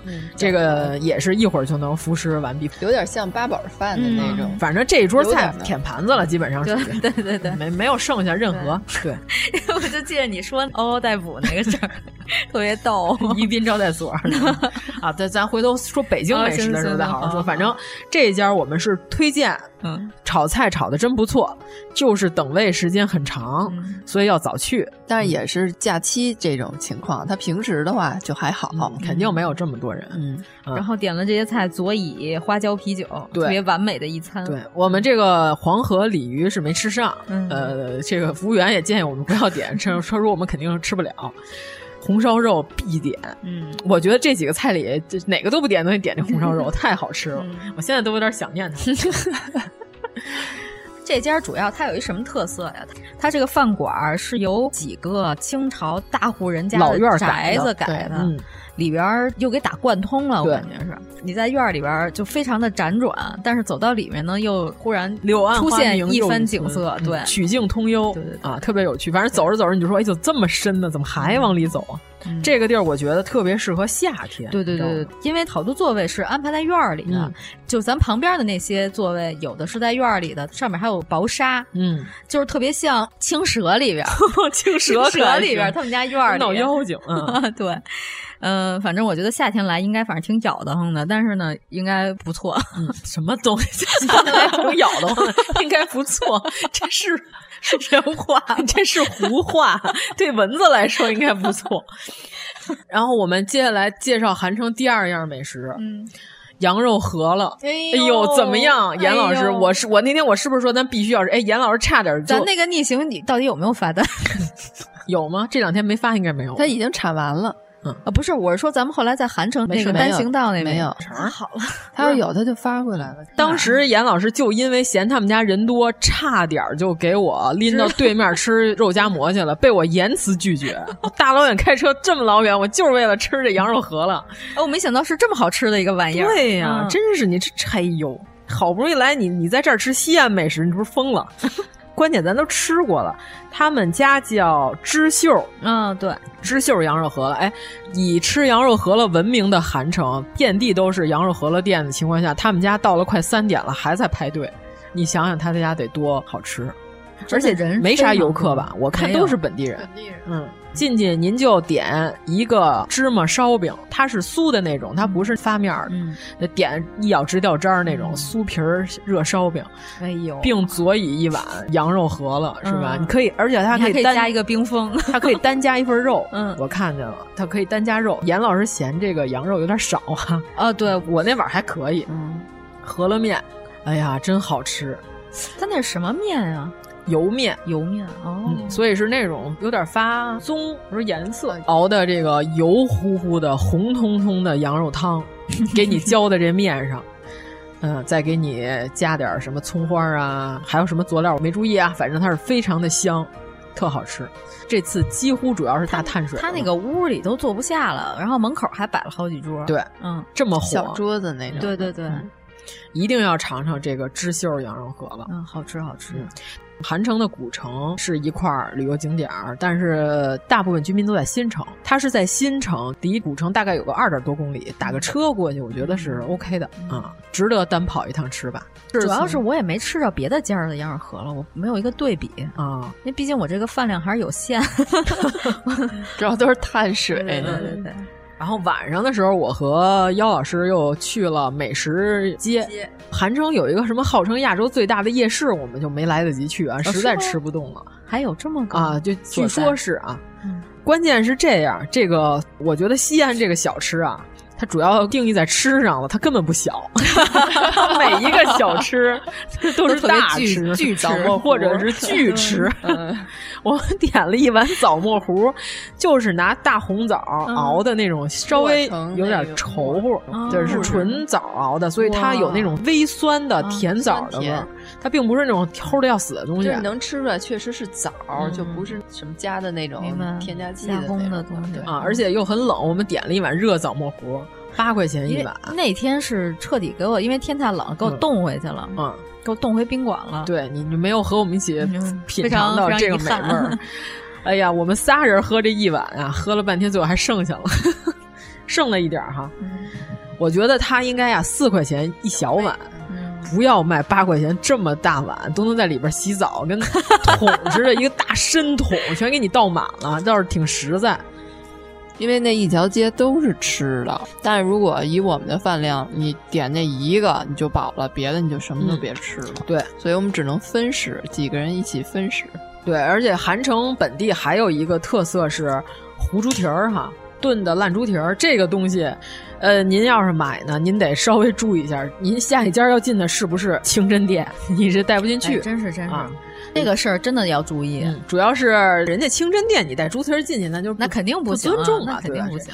关键是我们后来又吃了这个羊血粉丝，粉汤羊血，呃对粉对汤嗯羊血，它是 把羊血粉丝，其实就跟那个鸭南血京的粉那丝鸭血粉差不多汤意思对，但是呢，它是把这个鸭血变成了羊血，而且非常红，嗯和咱们吃的羊肉饸饹的话哎是呦一样的红。这个也是在非常冷的时候来一碗，对对对暖。和。对，这个在西安我看到了专门卖辣子的店，真是门口摆了好几大盆，全是红的小山儿似的。啊、我好像在北京没见过这种店，专门卖辣子的店。因为他们那边油泼辣子特别有名。对啊，嗯所以说到西安真的是几乎所有的碳水都是带这个油泼咱们辣吃 biang biang 面的时候加了油泼辣子，嗯嗯。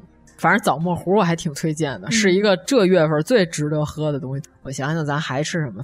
还有净糕，本地念净糕它哈，那个念井字高，应但是该那个字儿念嗯增。啊哦，它左边是一个增，增右边一右边一个瓦瓦，嗯韩城可以买双拼，啊，我觉得韩城的就还行哈，嗯好像它就是西安的更嗯黄米跟糯米两种，你可以要一盒，就让它一下给你盛半盒。嗯反正看着特小一盒， 但是我们四个人才吃完，没吃完，还没剩吃了完一没剩了吃一完，一还剩口好多啊。嗯，嗯韩城美食基本上跟西安差，哎，韩城馄饨咱没吃，有点遗憾哈。然后还有一个是叫什么羊肉，咱没吃着。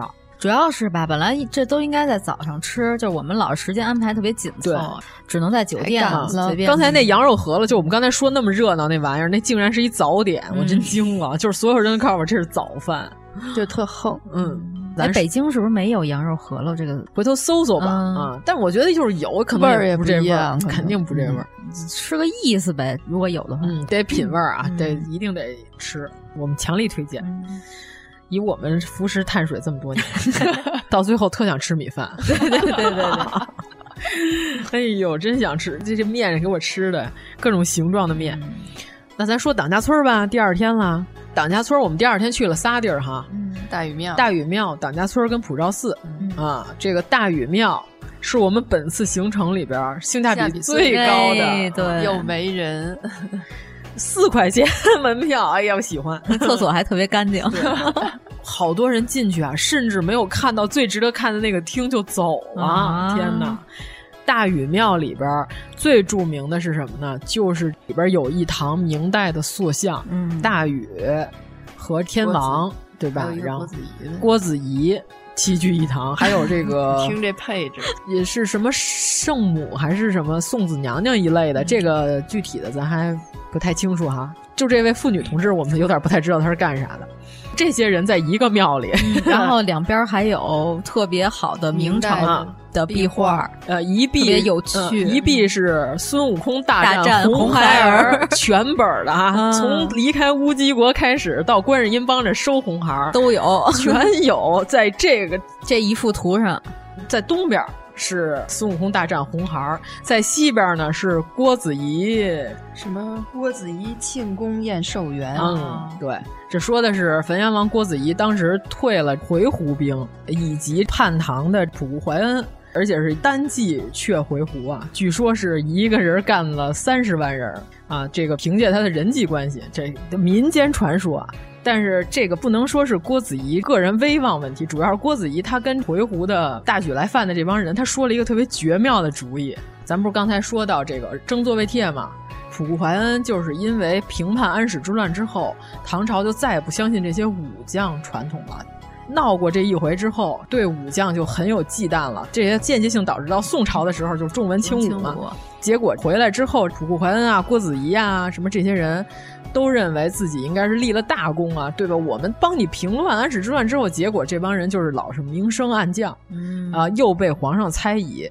唐代宗李煜就是像什么于朝恩这些宦官，跟皇上就传闲话，就说这帮人就不可靠啊，你不能把兵权给他们呀之类的。说完之后，吐谷怀恩同志的铁勒人。因为他是个外国人，对吧？皇上连郭子仪都不相信，能相信你吗？的最爱对，他是有俩闺女。都为国嫁到回鹘去了，嗯、就是等于是嫁到回鹘和亲去了。他认为我为唐朝都干了这么大的贡献了，出了这么大力了，结果这国家就听几个宦官阉人的话，对我这么如此的不好，我要反叛，然后就联合回鹘，联合他女婿反叛了。还有一个女儿，一个儿子也跟回鹘和亲了，等于说他这个儿子闺女都在那边。反叛之后呢，郭子仪就当时看到回鹘来了之后，他就说支援中央的时候，李煜当时也急了，支援中央就郭子仪带这两千人，回鹘来了三十万人，当然这个数字可能是有所夸张哈。然后郭子仪就说那咋办？咱生扛，咱肯定打不过。郭子仪就说说我去跟他们谈谈谈判。他当时他拿出的一个什么思路呢？他就跟回鹘人说，当时平安史之乱的时候，你们来跟我们一块打的吐蕃，现在吐蕃趁乱就来攻打大唐了。因为你们闹事儿，说我劝你们明智的情况下呢，你们呢趁着吐蕃正在打我们的时候，你们把吐蕃给占了。然后回鹘人一听，这个主意真是不错呀、啊，太绝妙了。 然 后只有你们这些唐朝的汉人鸡贼才能想出来，是吗？ 然后一听，哎，是这个道理啊。回鹘人就回去打吐蕃去了，顺便就把吐蕃给收了， 就是吐蕃的大片领土就归回鹘人手底下了。 回鹘不是在北方吗？吐蕃那会儿的面积可不小了啊，不是现在的这个西藏的这点面积啊，几乎已经连上了。啊 嗯，郭子仪就是说他一人退回鹘好几十万大 军，其实我觉得是玩了一个这个智谋上的团儿，嗯啊，就立了大功。这个画就是说的他立了这个功之后回来受皇上 吹牛的样子。那画上有他一个人儿 骑着马。所以你当时看着你好奇怪，为什么郭子仪这么大将军，后面只有他一个人，一个白胡子老头儿骑着马回到家？因为中国壁画是一张画上有好多郭子嗯仪，对吧？ 他在屋里受风的时候，两边站了好多家里的女眷，是吧？都受风站在里边，那也是郭子仪。这张画画的也非常好，你可以看一下明朝的。就他画的虽然唐朝人物，但是他画的是明朝的封赏制度，对吧？官服啊，唐朝的他也没见过呀、啊，徽制啊什么都画的非常好，可以好好欣赏一下这两幅壁画。但是我们还是喜欢红孩儿那边那幅，还是喜欢《西热游闹记》啊啊杨。树上， 嗯又是这个战车喷火啊，是吧？红孩儿在天上跟猴儿 PK，好多人说这个寺庙的壁画应该是万历时期的、啊，具体的明朝到什么时候还没有定论啊，大概应该是万历。你你看万历那会儿，《西游记》已经是一个如此大的 IP 了，都可以画到庙里的墙上，还跟大禹庙画在一起。嗯炼丹名著， 啊， 好奇怪！定海神针铁和孙悟空进行了时空上的互动啊，有意思，大家可以看看。中间跟玉皇大帝似的那个就是大禹，嗯，然后说党家村吗？党家村儿就是一个古村落，但是我们赶上一场婚礼啊当，地人的，嗯，主要是我当地们人刚一的进婚党礼家村吧，有一个假媒婆子，我们当时还觉得挺有意思，挺新鲜，它看是着有一个表演的啊对那个婚礼，嗯但是咱们看的是就当地人真正的当地当人地的人婚的了。婚礼，对，老公公跟老婆婆俩人穿的跟财神爷似的，对， 嗯就是财神爷本爷，几乎和年画上是一样 的。就感觉他当地那婚礼主角不是新郎新娘，对就是公公婆啊，我婆们到从头到尾都没看见新郎新娘在哪儿，就看见新新郎在前面，嗯穿着最西前装面打在鼓队伍的最前面， 对背了一个鼓，对在那儿敲鼓，后面有一大秧歌队儿， 然后老公公老婆婆穿的都是古啊装，财神爷老公公身上背俩布娃娃，嗯捆在他脖子上， 俺老公公还得围着跑圈儿，周围有一帮老太太围着他，还说什么 唱当地的歌谣，嗯对到时候咱们可以放出来把这歌谣。啊、什么这什么抱俩抱仨，然后又上北大上 清华什么的，还得 punch line，你知道吗？ 特别受不了，我能看， 然后这有点意思， 看半天咱们在哪儿？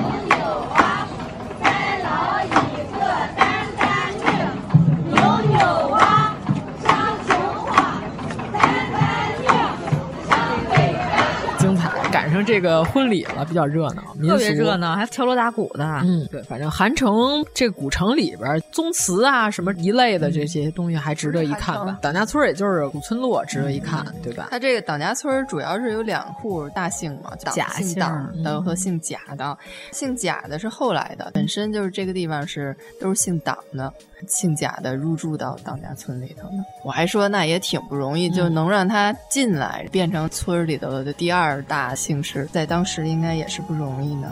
反正这个古村儿据说是一个写生的大景点儿，咱还在那儿看见一老爷子在那儿写生呢。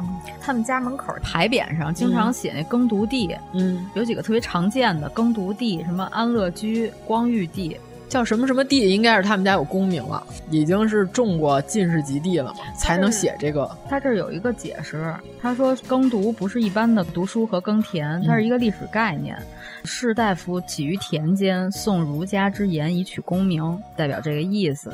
然后还有一个叫光裕帝，光就是光明的光，裕就是富裕的裕，祖宗争光为后辈造福的意思。光前裕后，嗯，凡是写叉叉地，就证明这家儿已经有功名了，嗯并不是普通家庭了。嗯， 还有庆 余年，嗯人家不叫庆余年，那家儿叫啥来着？庆有余。哦就是党家村常见招牌。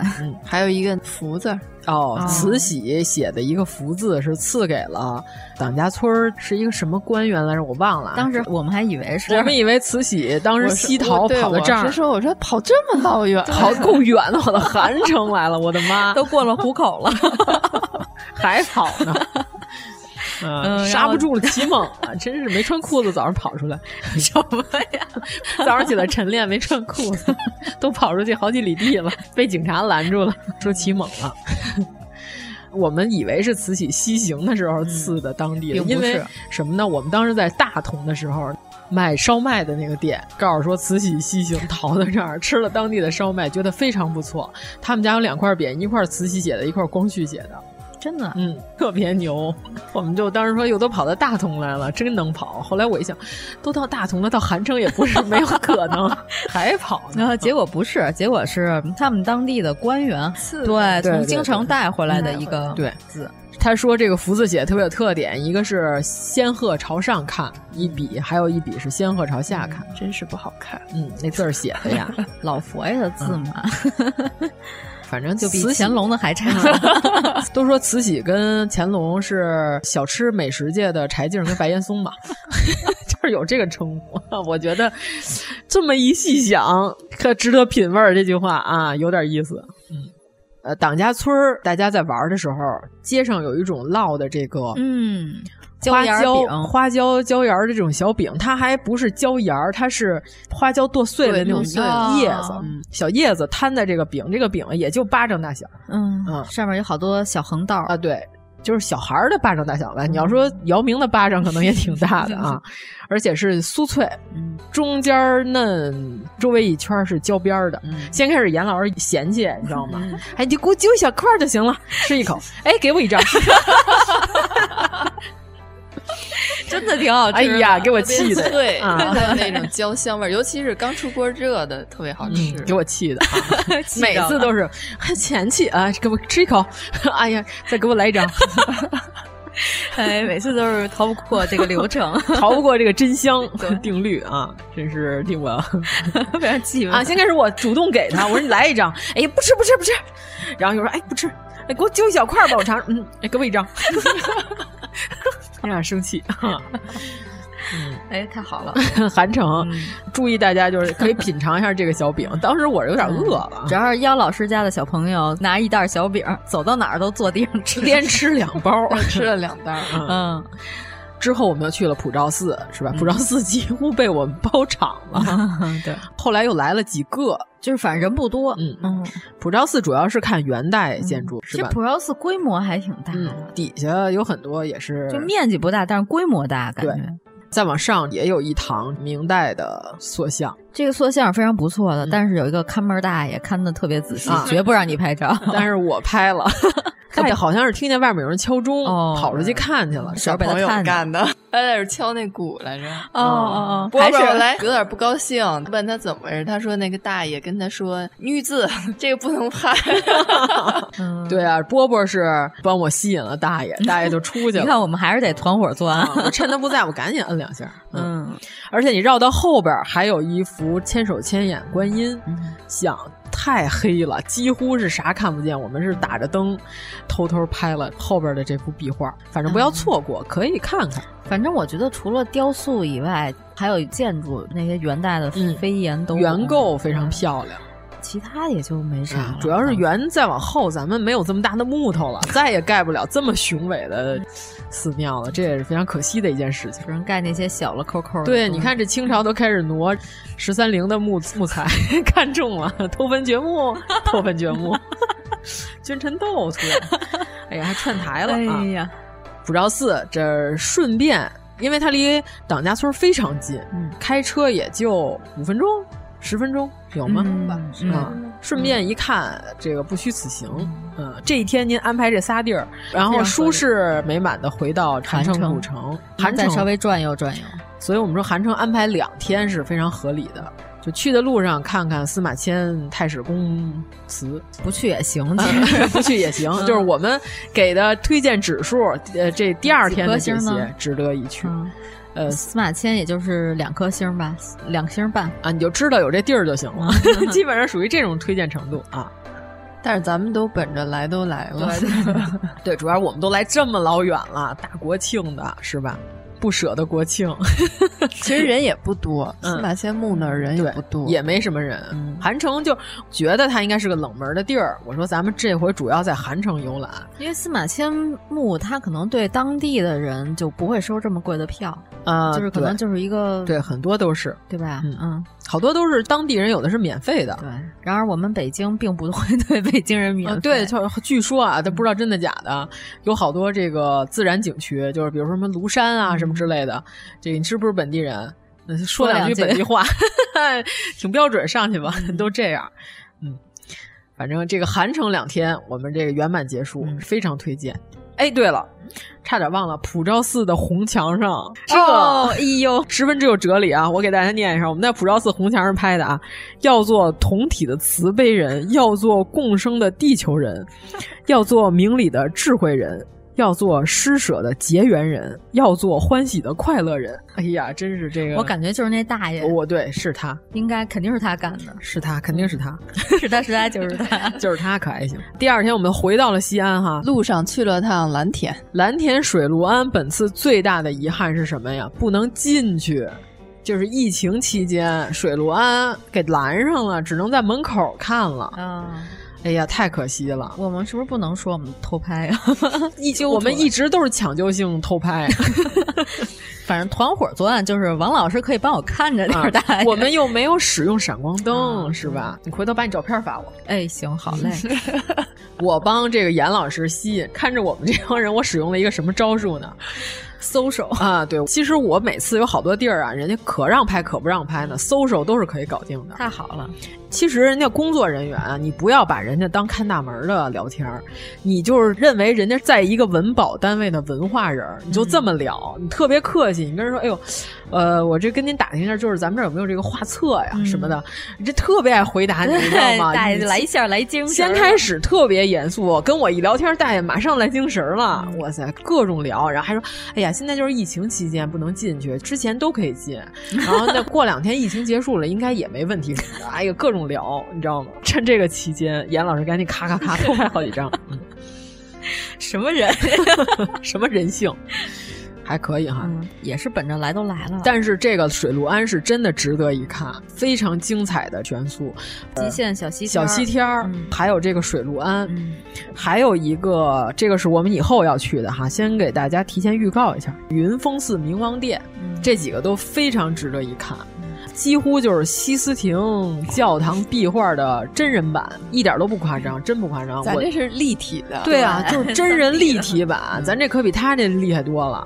比那西斯廷教堂那可密，他 那对他那，你看这画的周围是吧？还有祥云， 有一定间隔。我们这个密密麻麻，满天神佛，非常精彩。进去吓死你、嗯！我也希望我们不拍照的情况下，希望这个水陆庵能够出画册，嗯，高清的画册我。那我们连相机都不想背啊，愿意购买的，对吧？他、嗯、不出，你说怎么办呀？而且网上资料图非常少。啊高哦清的也非常不让拍嘛，所以给您那个资料也很少。嗯我们就想看点官方图也可以，啊嗯但是官方也没有。对，这个值得一看，非常值得一看。然后后边是由贾平凹同志 到此一游， 一个碑，嗯一块碑。嗯，严老师还有小朋友和这块碑合影，亲 情摄影，对吧？这个是陕西的名人了，停玩儿。对，山山东的名人是莫言。 陕西的名人就是平娃， 平娃。哎，莫言是山东的吧？咱确认一下，是山东的潍坊的高密的吗？哦，反正河南的是那谁？河南是刘震云，刘震云老师也是我们非常喜爱的，对吧？阿依图拉公主也喜爱他。对，我们介绍全是小众景点啊。如果大家下次去国庆期间去，不去大众景点的话，去这几个小众景点。嗯，水陆庵里还有一块唐碑。哦，对对对对对。但是这个唐碑也不是啥名人哈，欣赏一下就可以了，也没有特别出色的书法，主要上面字迹已经辨认不清了，嗯、非常难看清楚，证明了水陆湾的历史。但是它现在遗存的这些木建筑就是明朝的，没有再往前的了。那咱下午就回西安市，嗯嗯，哎，大清真寺怎么样？棒啊！是不是二十五块钱的这个性价比可以比什么司马迁的 坟强多了啊？哎，你就说这二十五和司马司马迁那八十比起来， 西勒马哈那八十比起来。哪个值？哎呀，没法说、啊。西安这大清真寺是一个非常不有名的景点，嗯、但是我每一个去的人，我都推荐一定要进去看看。嗯、精美的明清雕塑，随便一块匾就是董其昌啊，嗯、里边也有。嗯，米芾的嗯芾的碑也有，这个慈禧题的匾都已经并不太重要了，啊搁 在那里边。嗯，这是一个装饰。我被一个大爷提醒，我正那儿拍他那木构呢，那大爷说：“哎，你得拍这块儿，这块儿是慈禧写的。”然后说：“哦，是吗？赶紧拍一下。”当时王老师一路小跑那个场啊景，我还拍了下来。嗯， 大爷指路，王老师小跑。西安人指路，确实是西 安人，嗯，西安人念快了。最里边是礼拜堂，它是一个完全中式的一个清真寺、嗯、啊，非常中国古典建筑的清真寺。它这是皇家敕建的、嗯，是吧？是的，规格还是非常高的。但是那个礼拜堂咱们是进不去，对对，没有这个宗教信仰，非穆斯林嗯是不能进入礼拜堂，但是可以在门口看一眼，对对，里头还是非常庄严肃穆。反正，在伊斯坦布尔，所有这些都能随便 进，特爽。那是不是也得戴头巾、啊、头巾什么的呀？女生不能穿裙子呀。啊，我们去的时候是冬天， 也没想穿裙子。但是、哦、真的，但是去这种清真寺参观，他不会对汉族的女性提这个要求，就是说。我那会儿就戴了个帽啊子。啊说中国，那反正你都不让进，那这不好说这事儿。不是，就说你进寺庙嗯参观是没有说要求你必须戴头巾啊，或者怎么样、嗯？那没有，嗯。但是他门口有卖的嗯啊、哦，对。哎呦，我们出来的时候看见有一个阿姨，穆斯林的阿姨带着她的女儿在里边挑头巾，我特别怕波波也想到这个，幸亏他没有。 嗯，卖头巾的大爷还说：“你这样一点都看不出效果，来，我给你调整一 下。”对对对对，这样是一个美、哎，感觉特别像西单明珠卖牛 仔裤的大姐，对对对你知道吗？还挺有。有意思的，特别逗。嗯、原来人家这个头纱也是有一个啊，正确的戴法。那个我在去土耳其的飞机上，嗯、我前面有一个新疆老大姐，哦、她在飞机上她调整过她那个东西，嗯、她那里边是一个跟布包一样的，就是。你看这个《十二时辰》里边，他们唐朝戴的那个斧头里边，不是有个冠扣在上面，啊、对对对然后再包布上面有一个对包一个布。他们那里边也有一个那样的东西，哦、先盖上，然后再缠头巾，嗯、所以才会立起来。我还特意观察了一下，哟，这还有点意思，其实就是有点像个帽子。对，说、那个、哦，表表面没说，啊、哎呀，古装表表面没说，大喜安表表面，对，嗯，你是怎么破案的？怎么找着这家 店？对。 是马伯庸马亲王发了一条，店员全都穿着古装给大家上面的照片他上面有照片是大喜安，但是大喜安是个连锁店。后来呢，我就把西安大众点评上每一家都翻了一遍，发现墙上挂着孙悟空的那家，就是我们去吃的那家，就我就破案了。结果我们去那天比较遗憾，这个古装小姐姐 呢回到了宝鸡 看她妈去了。嗯、然后结果我一进去呢，就是一穿现代装的老板，嗯，感觉略有失望。对，然后我就。就问那老板，我说：“请问一下，古装小姐姐是您这个店的吗？”那老板说：“对，就是就是我。” 然后我就跟老板说：“我说哟，你把头发绞了，我没看出来，太讨 厌了。”那老板嗯， 老板是一个汉服爱好者，他说他这衣服好像季节不对，还是拿去洗去了，啊、还是怎么着？还是季节不对？他说他那都比较厚，冬天的、嗯、现在穿不上、啊。对，所以说如果冬天去大喜安这个表表面大雁塔店去吃，应该能看到全员古。装嗯，是吧？我就想让张小静给我端面， 哎 呀，失去了，或者姚汝能给我端 面。姚汝能就是老板那身儿，对对对对。哎呀，那只能下回冬天了，有机会再去看看。他们家的面是不是还可以？还挺好吃。这老板一直在监督我，你这个拌的不匀呐，你拿过来我给你拌吧。 老板巨热情，因嗯为我们认出了马亲王。对，老板好像是马亲王的粉丝。嗯。就是我们一跟他提马亲王，老板一下变特别热情，啊、特别开心。店里当时有两桌，但是老板对咱们还是特别热热情有加，嗯、 就是围着咱们这桌转。主要是妖精老师还坐在了马亲王同款座位上，照了一张相。嗯，我们一听马亲王，老板特开心。墙上还挂着老板逮住野生的马亲王 一起照的照 片。马亲王好矮呀、啊， 比老板得矮多很 头。嘿， 各种 diss 可还行。嗯,嗯，关键是我们把这照片发到朋。朋友圈群里有小伙伴说：“事实证明，减肥了颜值也不 能提高。”你就这么 diss 亲 王？主要是亲王有一张黑粉儿，亲王有一张和盔甲小哥哥的合影，哦、那小伙子长得真的很帅， 嗯，很高，算路人里比较帅的了，对对是吧？比老板还得高一点点、啊，对,对对，应该是我感觉啊。你想他这一身穿上这传说中唐朝的明光铠，这能一样吗？类似于崔气那身衣服， 明光铠嘛，他比崔气那个高级，哦,哦哦，他那是羽林军穿的。 然后马亲王相比之下，这个相形见 绌， 有点 没关系，人家不是以颜值著嗯 称的马亲王，什么怎么还加了这么个定语？然后老板还教小朋友写 biang biang 面的 biang，嗯啊小朋友现在还会写 吗？ 后来我们就开始讨论是川底下的川字儿难写， 还是 biang biang 面的 biang 字难写。后来我们说，咱以后开一饭馆叫川 biang 面，所有人都给你们难倒，让你们都死定了。跟你说，进来默写十遍川 biang 面就可以免单。呃，不照着写，默写川标面，我们就给你打五折， 太难了。然后好像老板说，马亲王爷在附近开一个十二时辰的主题餐厅。哦、老板公布的马亲王的秘辛，对对对，我们还正在筹备中。如果他开了，我们可以期待一下，嗯，去看一看。好像还是跟陕西西影合作的一个项目。哦，那肯定还原度很高了。哎嗯、对，估计也是。那里面服务员是不是真的有张小静？嗯那我是不是能让马亲王给我端面？ 那可有点。贵了，那可有点难，你得开业那天去。我要让谭琪跟张小静一起给我端面。 哎呦，不，你让张小静端面， 谭琪给你跳舞。我说敬祈嗯祷，不行，我一定要让谭琪跟张小静一起出现、嗯、有伊斯吗？伊斯可以在旁边用祝福的目光看着他们 两个。哦，那我就开心了。嗯，呃，他这个店里特别有意思的一个，就是他墙上还有一个装饰，就是陕西方言，对吧？我们发音，对对对对，嗯、 对我就听见妖老师带着小朋友在那念，就跟。外国话呀， 这是什么呀？就是我就记住一个坏蛋叫哈怂，嗯、是吧？撒谎叫糟怪，不是你肯定念的不对。我跟你说，西安人肯定不是这么念的。我 但这他是这么拼，你看没有一行，对，没有一股那个西安味儿。对啊，就吃叫碟，爸爸叫达，很好叫忒。嗯，聊天叫谝谝，我知道。嗯，哪里叫阿达？完蛋叫逼脸，just 逼脸。原来是一个西安方言 歌，迈克尔·杰克逊 是个西安人。 你看 just 逼 脸，就是完蛋了， 没毛 病。哎呀，这个美国流行歌手西安迈克尔·杰克逊， 哎。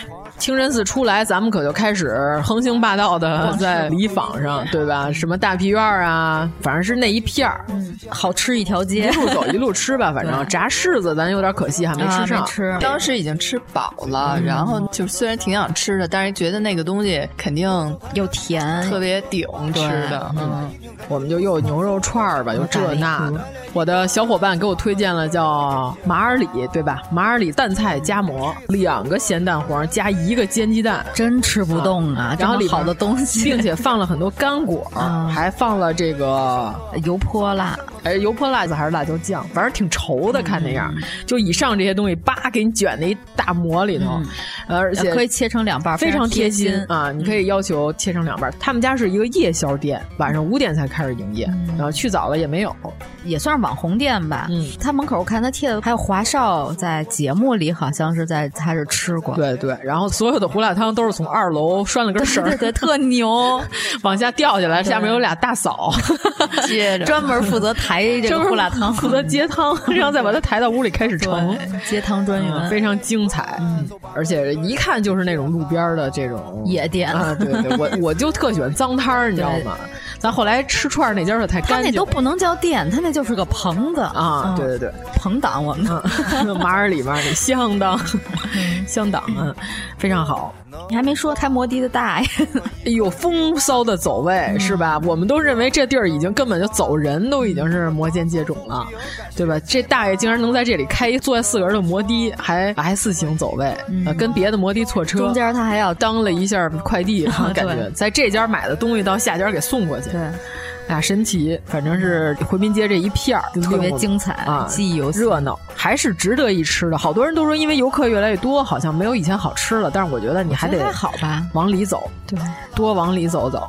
以我们对西安的了解，肯定不如当地人了。肯定当地人会有举出什么四五六七八更好吃的东西，但是它比较集中。你想一下把西安的小吃一网打尽，来这儿呢还是没错的。嗯嗯。哦，第二天，省博现在因为网上预约，在国庆期间基本已经被黄牛垄断了。大家不要考虑自己买了，也买不上，嗯、干脆就黄牛得了。因为它现在限制人流，每天只有九千。主要是因为咱们在国庆期间，我觉得主要因为这个。对不，他平时人也多，是吗？对，因为他有旅行团。哦嗯但是平常我觉得可以稍微搏一把，嗯、但是国庆是真没戏。我上回暑期去的，比这人多多了。嗯啊、那就是国庆啊、节假日、暑期都别考虑了。嗯主要是我们进去呢，有一大哥非要给我们做讲解，哦、对对对我们他威胁我们说：“你们要是不请讲解，哎我们很礼貌的说我们暂时不用。”然后他就一般人稍微懂一点 啊， 我们底蕴。他是拼团啊哦，知道吧？就不是光咱三个人，哦、他又是跟别的人拼一组。嗯、大哥过来是那种播音腔跟我们说，嗯、看着像个文化人似的。对他诅咒我们，他说：“那你们自己看，你们体验非常差。”对，他说没有讲解，说观赏体验非常差。嗯、哦，哼。就走了，嗯、对我们心说你知道我们是谁呀、啊？你就敢这么说？主要是咱们确实看的很慢，嗯、我就特想跟他说，我说你要一天啊，就打算给我们四个人讲，那你就过来讲来。你今天可能就只能拉到我们这个活儿，别的你看咱们去那法门寺的那国宝展厅，嗯、后来不是来了一个团吗？嗯解说团茶具的茶具那块儿，然后进来一个讲解的，他那一队人也其实也没多少人，也就是七八个人。嗯他说五分钟啊，这个厅给你们五分钟。那哪够看的呀？我们是早上快十点了吧，九点五十到那儿的。嗯我晚上快五点了，我们才出来，溜溜在陕博待了一天，这都春秋没 看，春秋战国时期人啊，放弃。所以我们在那个里边经常走散嘛。后来我们就变成什么呢？哎，咱们在这个魏晋南北朝集 合，对，咱们要不是在唐集合一下，哦，这样非常穿越，嗯。这何家村儿，咱们之前说过了，嗯说的非常详细了，大家可以去听之前的。哎，是哪期啊？长安十二时是十二时辰那期还是金玉？反正我们说了嗯好几期大唐了，已经，也可能是金玉满大唐那期。对，反正你们都听了吧，我也记不 住，自己都记不住自己节 目哪期。嗯就何家村的历史问题是吧？它的来龙去脉，它是个窖藏，它不是墓室。嗯这次我们看到了何家村这个窖藏的这两个大坛子，嗯，就是从这两个坛子里弄出来的这些东西。哎。三个是两个坛子，然后中间还有一个小的罐儿、嗯，嗯，然后我们就把所有的这些文物都看了。主要是因为他那里带解说吧，也是这样，就是每一个柜子，这个解说就说：“来，你们都围上啊，围上，把这儿围上， 围上之后，解说在外边打开手机照着百度念， 这意义何在？是吧？嗯因为他们都戴的是那种耳麦，然后解说拿一个麦克风似的东西对着那个麦克风说，嗯、对对大家就都 就在耳麦里能听见，它、嗯、就是蓝牙。”牙的嘛，嗯，蓝牙那种的，然后大家都在看那个展柜，就没有人，根本没有人看解说，嗯因为他能听到嘛，然后解说就掏出手机、嗯、 开始照着念、嗯嗯。 主要是因为我们在国博啊、首博也都看过一些解说，水平来说确实是国博跟首博要比这个陕博是高了不少，对吧？尤其想国博的解说员都能当网红啊，就是上次那个江口沉吟那个、哦、那个说的特别好、啊，那个老师说的非常好，对对对，从头到尾这是首博的老师。对对对，嗯、特别好。嗯，呃，首博还有上次是就是讲那个北方少数民族还是什么的那个展，说的也特别好。嗯、他是带了一个小朋友，好像是那种就是给小孩讲的，嗯、但是讲的特别好。嗯，所以水平来说，那还是有一定差距的。跟那些野生 的野生导游，哎，就我就听了一会儿，就什么考状元吧，高嗯考的时候让自己家孩子也来看一看这些东西什么。我听了一会儿这些搞封建迷信的这个，关键是他这个人 性太诅咒了。就是你吃了我的冰棍，保证不中 暑；你不吃我冰棍，保证中暑。中了暑活该， 就这种啊。嗯反正何家村，咱们之前也说了，五马衔杯啊，什么这些比较有名的，咱们也都说了。哎，但是五马衔杯好没在是吧？在首博展的吧，他那放了一个复制品。啊哦嗯，对，然后还有这个粟特的这些八棱杯，就是，所以我们就说看了何家村的这一个厅，你几乎的感觉就是什么呢？唐朝是一个全世界文化高嗯度融合的一个朝代，不要老搞。这种黄汉的这种极端的什么民族啊，就是就是这些东西啊，就是我们就大汉第一 是吧？那个别的都是垃圾，就是这种高度融合，就是它渗透在字里行间的。它不是说这东西它本身是哪儿哪儿哪儿的，它衣服纹饰啊是吧？我平常用的这个器物上面的花纹啊，嗯哎渗透在当时的生活里对啊。嗯、而且有很多杯子完全就是拜占庭风格的、波斯风格，对，嗯证明唐朝人很开放，他没觉得这东西就我这天朝上邦，你们这。外来的低我一等，我觉得好，我就融入啊，我就吸收啊，这是非常开放的一个有自信的一个时代的人的态度。我特别喜欢他哪一块儿，就是最后那块儿。嗯、这个人是一个钱币收藏这方面的爱好者，哦嗯、他从最早的就是刀币开始，然后到当时唐朝的钱币，就是每一个有一枚差不多，还有一些外国钱，比如什么萨珊王朝这些，嗯、就是萨珊金币。对对对。一个一枚这样，他都有一个，嗯然后把它延续下来，就觉得特别有意思。都是他的私人收藏，对啊。就是何家村要单花三十，但是这三十是很很值的啊！而且我以后再也不 diss 国博的灯光了。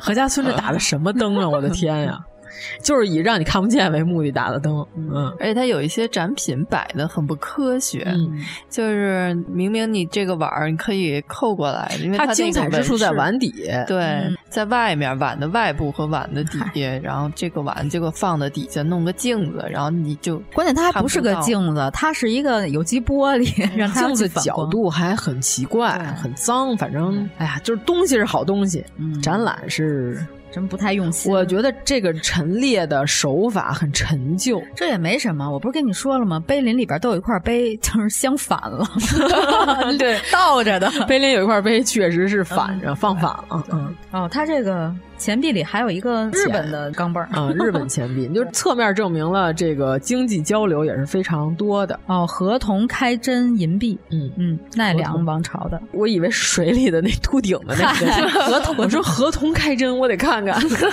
河童磨 针，什么这前上印了一河 童，嗯。河童魔针可还行。对，而且你看，像什么连珠纹，对吧？而且动物的纹饰，在唐朝之前是很少印在衣服上的，之后就常见了。 对，有一经常些有，但是我其实这之前首博做过一个那个上下五千年服装、嗯纺织物纺织物的这个对展览，上面有好多好多连珠纹的这种，连珠纹就是纺织呃物从魏晋南北朝逐渐开始对对对啊，这个东西就是完全完全的波斯风格，嗯就不是汉族的东西。其实你要这么说，首博其实有一些展是非常不错的。嗯，对，那何家村咱们就简单说吧，因为以前已经详细的说过了，那里边值得看的，对吧？就破案了。 那嗯那 咱们就开始说这个庞大的长社展， 哎 呀太可怕了从蓝田人开始， 对，严老师那天我们到蓝田水陆庵，严老师问我蓝田有什么特产呀、我说有蓝田玉和蓝田猿人。 对你看结果就在陕博里看到了猿人头骨。嗯，呃，猿人后来咱们就看了一眼就出来了哈，那个国博那长社展是搁了一个周口店， 是吧北京猿人啊。这些文化古都都趁猿人，嗯对，没有猿人都不好意思跟人打招呼。从猿人开始是仰韶文化，嗯，对，你看人家是周口是吧？也有袁某， 这个蓝田就是太久远了。嗯基本上，反正也就是一些陶器啊，还有一些石器嗯啊，就这些的东西。那哎天你说什么？说起来那个陶器那个点，啊一，就哦是尖儿那它个绳纹，它为什么会有这个东西？就是因为它是在烧制之后，它为了方便搬运运输，它缠着绳嗯子一圈一圈缠好了，弄两个滴漏，它就把它带走。那个绳在那上头勒出来的纹饰，才有了陶器最先开始的装饰，然后后来就变成画的了。嗯，就也是这种绳纹，然后还有这个陶器，它为什么底下是尖儿？它是为了在河边儿打水集水的时候，它往那个沙土软的那泥里一插，它就可以用了，就非常方便，也非常科学。行，一层的这个两个馆，一个叫珍宝嗯馆，就是咱们看的是从法门寺拿来的关于那个唐朝制茶的一些器皿，都非常精致。但是那个展厅很小，嗯，后面的常规厅就是从蓝田开始，这边出来是到秦，嗯对，它都是按朝代排的。嗯哎，对对对，关键是这个，他们非常体谅我。第一次去陕博，他们之前都去过，然后还放我进去看了一下 车 马，但是铜车马那个铜车马是复制品，嗯但是非常精致。他对说那个真品，现在一个是在兵马俑那边，还有一个就是在国博，嗯对又是凶残的国 博，又给拿走了对嗯对，但是我们就跟严老师说，为什么建议你在陕博里看这铜车马呢？嗯是因为你在兵马俑那里，你根都本根本看看不不见见， 你都围不上去。 我们上回去的时候无法都是近身人墙去看了一下，就所有的人都围着那个车，嗯，人还有很多细节，然后解说又解说的非常详细，就是全都是人，你也靠不进去，你也看不见。对，所以我虽然没去兵马俑，但是我看陕博这一堆兵马俑，我觉得已经足够了。啊，就是这堆兵马俑的这么大的大小，但是规模呢是咱们后来看的汉阳陵的规模，你你就对品对对对嗯大概就是那么大。懂懂懂，嗯，然后就上二楼了。日以觥啊，觥就是觥筹交错的觥啊，嗯是一种酒器吧，应该是。啊哦，宫二，哈，我最喜欢小撅嘴儿，我特别喜欢得他说这是啥？青铜器皿，这是我最喜欢的闪脖的。我本来想抽一个盲盒，是他没抽着。我们四个人抽了四个，抽了五个。哇塞，又不识数了，抽了五个。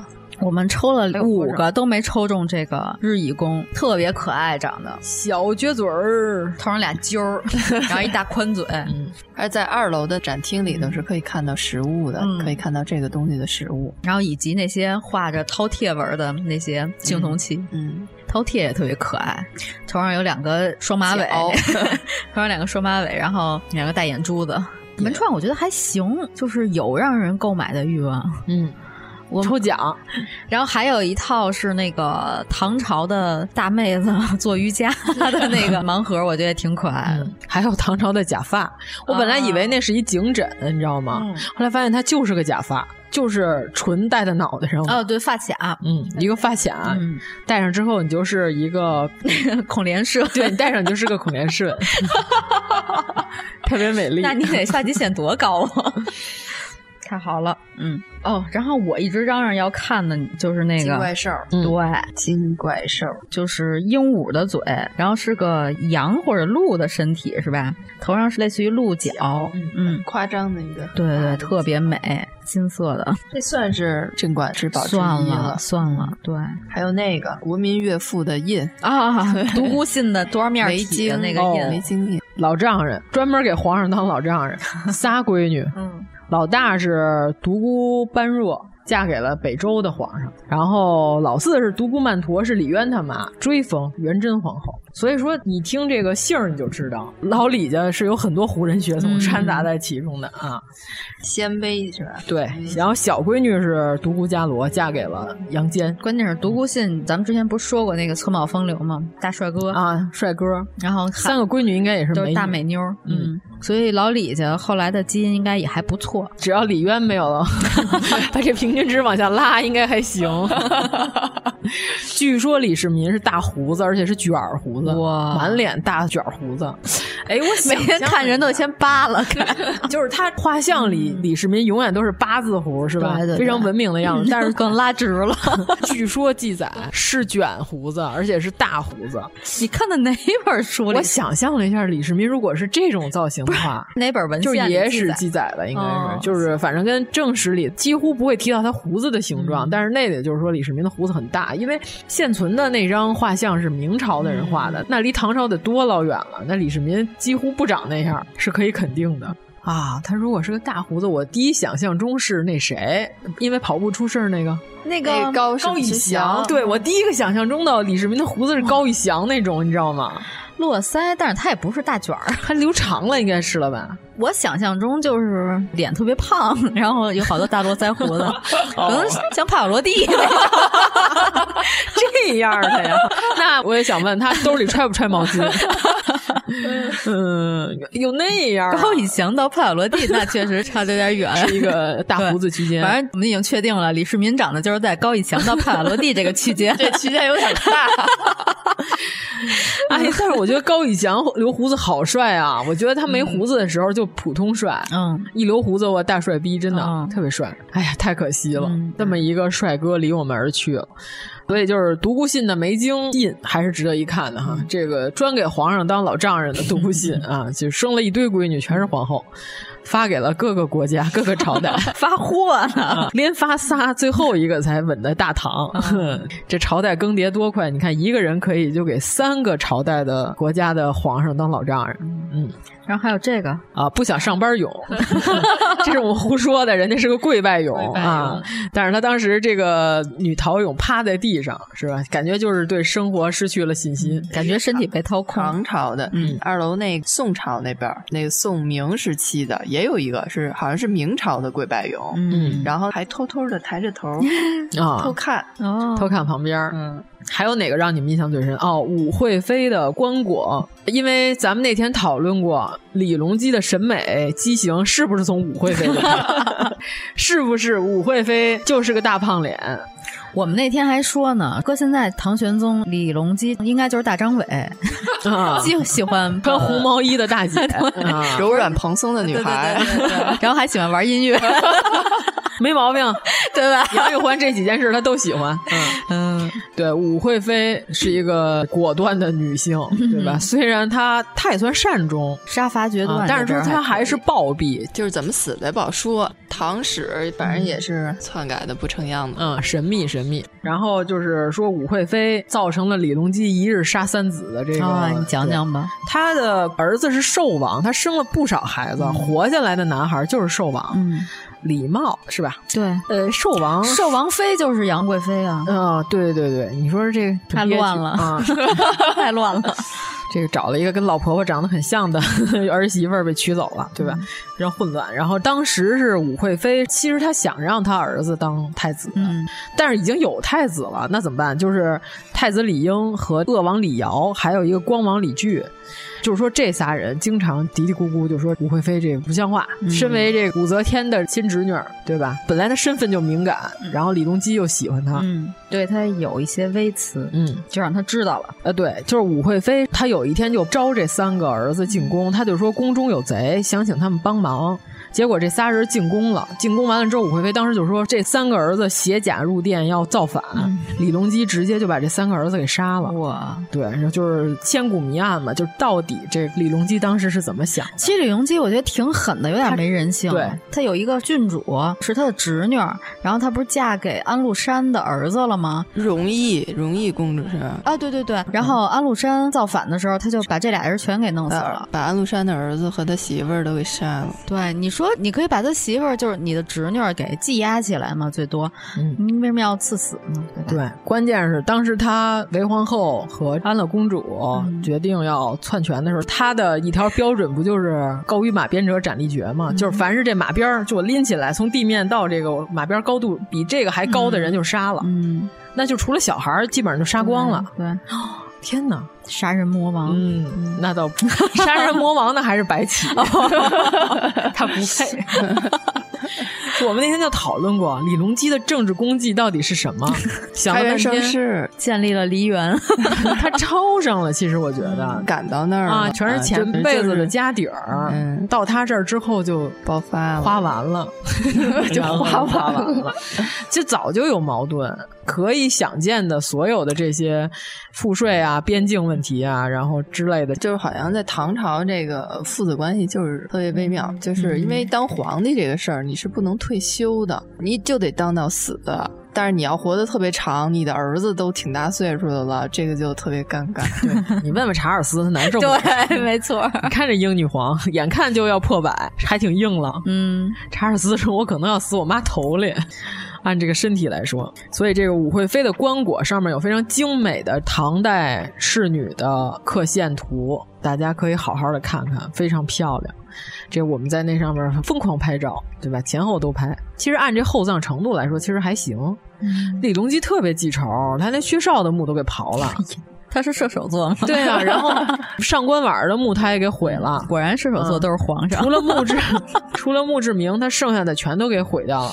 就是一看就不是盗墓贼的行为，嗯、他连砖都给 掀了，地砖都给掀起来了。贵他亲自 去，跺两脚，给我把这砖掀了，呸 呸，吐两口痰。这样啊，嗯、就上官婉墓的地砖都被人为的有秩序的给掀起来了。哇塞！对，你看咱们去那几个太子墓是吧？地上都要铺。铺地砖的嘛，嗯、为了防潮，嗯、要是防止塌，他把那些都掀起来了。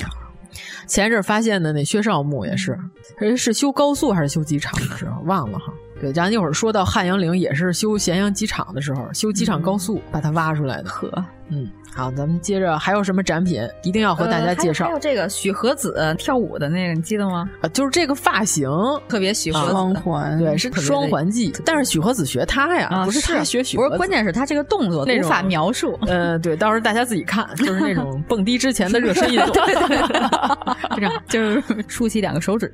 你 喜欢的东西都这么奇怪。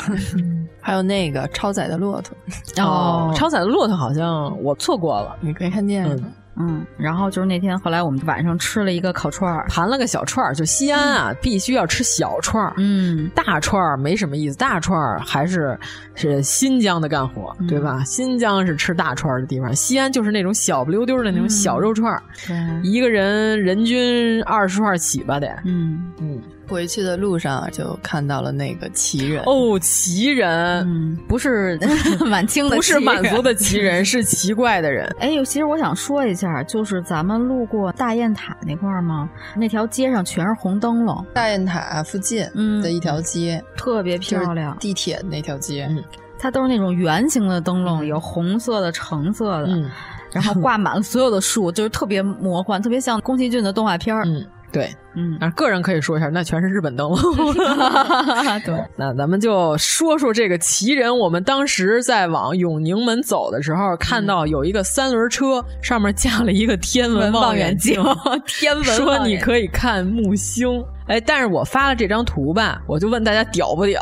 好多人就是说厉害，但是有人说他们在其他的景区也看到过这大哥。但是当时呢，我同事给我发了一条这个公众号，他说仿佛是这个人叫酱油盐的星空世界，是个公众号啊，介绍了这大哥。这大哥从九十年代就玩民间天文望远镜，而且他科那他所有的钱都用来投入在制造民间天文望远镜上了，他做的，他自。制的，对他自制过很多，但是这个应该比较高配了啊。这大哥叫牛国栋，从九十年代在人均收入可能也就三百多块钱，差不多吧，在那个时候，大哥已经是一掷千金在这个镜片问题上，就磨镜片啊，做这些镜头啊之类的定做，对那个镜片啊。然后当时已经可以观测到月球环形山了啊。但是现在你要说就花钱买这个高档的天文望远镜，也都可以看到。就好多人还质疑他是不是真的是可以做出这么高倍高清的望远镜，但是现在你只能说这种人他可能并不非常专业，但是他很执着，嗯、他值得我们尊重，嗯、对吧？嗯、牛国 栋，波波去看了嘛，咱们都没看，就波波自己去看了一下，还聊了两句跟。嗯合适吗？嗯，这吹牛的资本又有了。他也说什 么呀？那大哥就问他说：“你知道伽利略啊吗？”然后波波说：“我知道。”说第一台天文望远镜就是伽利略。造的，啊然后大哥震惊了，然哎后有文化。因为波波现在正在看一本书，就是牛顿的原理那本书，然后正好就讲了这些知识。然后他说，第三代天网镜是牛顿制造出来、发明制造的，然后伽利略是第一代。然后咱们在西安回去以后，然后他就把那本书狂看狂看。我以为波波会要求你给他买一个天文望远镜， 主要波波还跟我说，说他有一同学跟他说，他已经了解了宇宙的一切。 当时我说：“哟，比霍金还牛呢，了解了宇宙一切奥秘。”嗯，关键是咱们偶遇这个大叔的这个地儿啊，这个城门叫什么？永宁门。永宁门，永宁门晚上这个灯光啊， 用王老师话说就特别不洋 间， 能不能整点洋间的活？主要是这个门非常的优雅，大家不要把它照成这样，有点害怕感觉。 就是灯光嗯打的太耀眼 了。但是这赛博朋克啊，是吧？你跟后边那灯打成那样，前面有一个三轮车，三轮车上有一天文望远镜，三轮车这一下就配上了啊啊！不要和地球人一般见识，哎呀，真是太好！知识改变命运，别和地球人一般见识。而且你们没看见，大叔还挡住了右边那半句，叫“工欲善其事，必先利其器”。上面是九大行 星，哎呦，太棒了！我觉得现代这种奇人越来越少了哈，有点手工梗的意思。他就是玩的太早了，他要是现在开开始玩，我跟你说，这大叔十里分肯定喜欢。嗯，太神了，太神了！这大叔是当地人吗？还是一位河北人士？我是河北的，是西安的，是当地人。哦，都在当地活动。啊哦，主要是因为他就是为了继续玩他这个望远镜这个事业，他才开始在大街上嗯收哦钱。因为他是入不敷出了嘛，然后关键是好多人当时还争议，他在这个天文论坛上面还颇是一号。人物，后来在各个古城、古村儿才出现了其他的模仿者。哦，这个大爷是九十年代第一个这么玩的 人，太朋克啊了。我感觉这大爷没有赶上好时候。嗯、如果说能进入这个专业的领域的话，就是他这么热爱这项事业，一定会有所成就，嗯会有所成就。因为其实，在好多专业的领域，嗯、绝对是庙堂之高远胜于江湖之远的。嗯嗯。嗯就还是需要一个系统的一个专业的一个去嗯学习。嗯反正我觉得河北省应该给人家发一个荣誉市民什 么的。他还是西安人， 我知道啊，什么叫荣誉啊？哦，那为什么是河北给他发呢？河北盛产这些屈人， 燕赵荣誉 证，对，可以可以可以，荣誉市民，燕赵之地多慷慨悲歌之 时。嗯， 哎，我特别喜欢手工梗做那个美人鱼 烧烤的机器，非常妩 媚，非常对。前面还冒着烟，他穿着美人鱼的尾巴躺在那里边，还可以散发出一些蹦迪的曲啊啊。对，旁边还有那种灯光蹦迪秀的那种镭射球。嗯，哎呀，这个妩媚的美人鱼，他还告诉说，因为他形象问题，他说如果你形象非常佳的话，可能效果更 好。太好了！哎呀，我觉得这个谁躺在那里效果都好不了。我觉得周星驰应该会想嗯要买下他这个专利。嗯、 是是是。嗯。后来我们回住宿的时候，在城墙底下还遇见了摩托车集结队啊！对，到处都禁摩。西安刚刚解禁，嗯，就还挺帅的。我看一小姑娘戴着那个大白头盔，上面还有一大红蝴蝶结。嗯、对对，我觉得骑摩托这事儿肯定是加分项。嗯嗯，咱们群里头有几个听友也是。就玩跑山的，嗯、然后被几个丝巾老阿姨拦住了，就说太帅了，就丝巾了，合 合影什么求合 影合影，嗯然后就说他帅，然后你这个可比那些网红都帅多嗯了，嗯、跟他各种合影，特开心是吗？然后因为我们住的地方是西安的琉璃厂，嗯，但是琉璃厂外边是酒吧 街， 琉璃厂加 后海，嗯、对对对， 还没有海，加三里屯吧。对我们必经之路上有一个小酒吧，酒吧上面有一个。LED 屏上面就一句话：“兔店里二百， 精彩！” 对，前前面搁了一个兵马俑、嗯嗯， 真棒！举着一个百威还是什么的牌子。我这次民宿好多人跟我要地址，嗯、就因为我发了那个照片了嘛，他们就说：“哎，看着真好，主要咱离城墙近。” 主要我觉得那老板还挺逗的、啊，老板是一学室内设计的。嗯，最后一天咸阳，我们下了三个墓，逛了四个坟。对吧？乾陵、懿德太子墓、永泰公主墓，嗯、然后张怀太子墓，因为时间问题咱没去。嗯啊，离这么远，居然这个票还有效是吗？也不特别远，开车就是一脚油，特快。 那你为什么不去呢？嗯、我以为特远呢。不远，我要知道不远，我肯定就张罗去了。逛本身这事儿需要时间呀、啊。你刚开始没觉得时间有富裕，嗯、后来到了车站了，觉得还有富裕。 刚开始很着急。对。然后还去了一个汉景帝杨陵，嗯、这个景帝呢，就是我们所说的文景之治的这个景，嗯，刘启啊，刘野猪的父亲，对吧？汉武帝的父亲，嗯，主要是懿德太子和永泰公主，咱们之前也在节目里说了，嗯、对，都说过。嗯、但是你要不然再说一句吧，着吧一句。但是主要的是这两个墓的。壁画嗯非常的精美和震撼，这个我们在省博 看了，那就啊被省博挖走了。二百七十块钱的壁画 展，对这个展值得一看，小贵吧，嗯看一次就够嗯了。六指儿，六指儿，就是唐朝的壁画吧，不像说后来明朝那种特别精致，嗯，但是它就是奔放，线条有活力， 就是你能想象一个明朝的壁画满天神佛出现一六指儿吗？唐朝就这么画，而且还是给太子用。 的嗯、对，特好。主要是懿德太子墓，它进口的时候，一个青龙白虎、嗯、那两个巨大的壁画，对对对它在那个展馆里面会给你安排在墙两侧，是让你走下楼梯。嗯。我那个馆其实还做了一个就坡度的，就是像甬道的那个感觉，非常非常震撼。这个墓你只看图片，看那些照片，你是无法感受到这个壁画的实际尺寸的，巨大。就是你前一天你看了这个壁画的真品，就他已经把它切下来保护在博物馆里了，因为怕它受损嘛。当然我们在那个懿德太子墓里边，他也说了，就是在进墓道口的那个位置，因为常年风化，这个壁画已经剥落了很多了。如果继续再让它放在这儿，就是不利于保存嘛，就把它切下来放到博物馆里了。正确的做法，这是因为它主要那个也被盗过，对，就有盗洞，然后壁画还是有一些损毁。如果不把它再保护好一点的话，就可能就看不到。对，我们在永泰公主墓就最后放那个棺椁的那个地方，墓室里画的那些繁星，嗯，我们还是能看到一些痕迹，看到痕迹，对，就是颜色什么的已经都没有了。对，这个永泰公主墓也是因为盗洞问题，所以进了很多淤泥，嗯对这个壁画进行了破坏。如果没有这些淤泥的话，它。保存的应该更完整。嗯。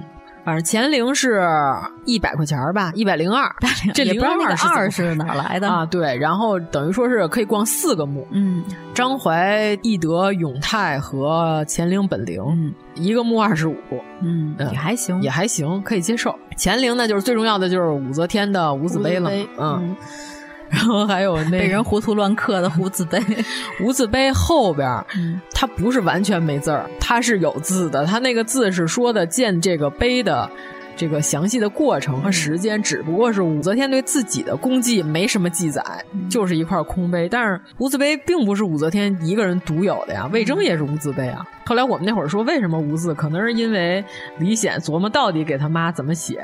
然后因为拖延症问题， 就彻底没有人写了，一直琢磨写什么，是写皇上还是写皇后。旁边就是武则天给她老公立的七节碑，嗯，给她老公立的贞节牌嘛，我们说对，是那个《武则天传》李显写的，嗯。李显真是，反正郭冬临老师出演的确实好像比较合适。反正他们挺乱的这段历史，我还真的是看咱们公司才知道。嗯，说秦始皇墓不是修了三十九年吗？嗯但是昭陵，因为它有好多陪陵，现在不断的有新的陪陵出来。李世民就是让他的这些底下的这些大臣什么的，想过来陪他的都可以过来建陪陵。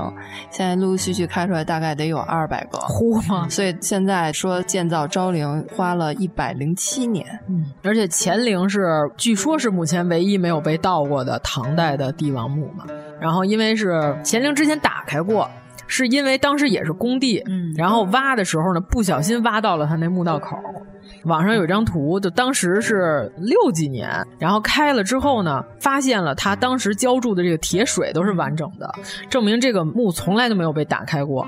然后又把它重新填埋，所以现在你看见的乾陵整个还是一片大野山，嗯对吧？你不知道它那墓道口到底在哪儿，是无意间被老农挖开又回填了。为了保护，所以网上也有这个详细的介绍啊。主要是这篇帖子特别逗，当时在网上发了呢，就有这种特别莫名其妙的人，就是说大部分的墓都是抢救性发掘嘛，咱也知道是为什么，就是有的是已经被盗墓贼盗了，我们为了怕它进一步被破坏，我们把它发掘出来；有一部分是不小心挖开的，比如说陕西这种修地铁、呃修机场、修大楼、挖地基挖开了，它已经被破坏了，那你只能给它保护起来，然后进行考古工作。然后主动开挖的只有万历的那个，很失败。万历的陵挖的非常失败，就是保护的也不好，研究的也有问题。因为这个例子，所以以后暂时就都不开挖，就都回填。所以写了一个是保护性的发掘和又回填土。这个帖子发在网上之后，底下就有这种杠精 ETC 就来了，就告，哼。你们有功夫在这偷坟掘墓，都不好好研究国家的这些文化瑰宝，然后我就唾弃你们。然后底下这个博主写的这篇文章，人就给他回了一个：“你好好看这上面的字儿了吗？” 然后再往下，你知道吗？一排人整整齐齐的写“文明观猴”，我特喜欢这篇微博，太好了，嗯，美滋滋，嗯，看得我非常心旷神台、啊，喜欢这些、 嗯好词儿。对，反正永泰公主，咱们之前也说了，就是有怀疑她到底是不是难产而死，有的人说她也是被她奶奶杖毙，不是有的人，是这次我们碰见的讲解是这么说的。他是说必尊者会，但是永泰公主墓的木棺都已经完全腐朽了，你觉得她这骨骼里头还能查得出来？她是这嗯样，当时打开的时候，就是她跟驸马、是合葬的，嗯就是尸骨是一个男的，一个女的，但是女性的只剩下了三分之一的盆骨的骨骼。嗯，后来他们送到专门的医疗的那种机构去做复原，嗯，复原出了一个整个的骨盆。永泰公主死的时候十七岁，然后说她那个盆骨比同龄人的盆骨要小，嗯，然后这是从科学就是角度得出来的一个结论，就是她的盆骨比较小，嗯，然后现在呢就有两种说法，一种就是说她可能根本没有怀孕，因为怀孕的话你盆骨形状会有一些变化，嗯，还有一种就是说就是因为她盆骨小，所以她难产死了，对，反正我比较认可珠胎毁月是为什么呢？永泰公主当时已经在洛阳下葬了。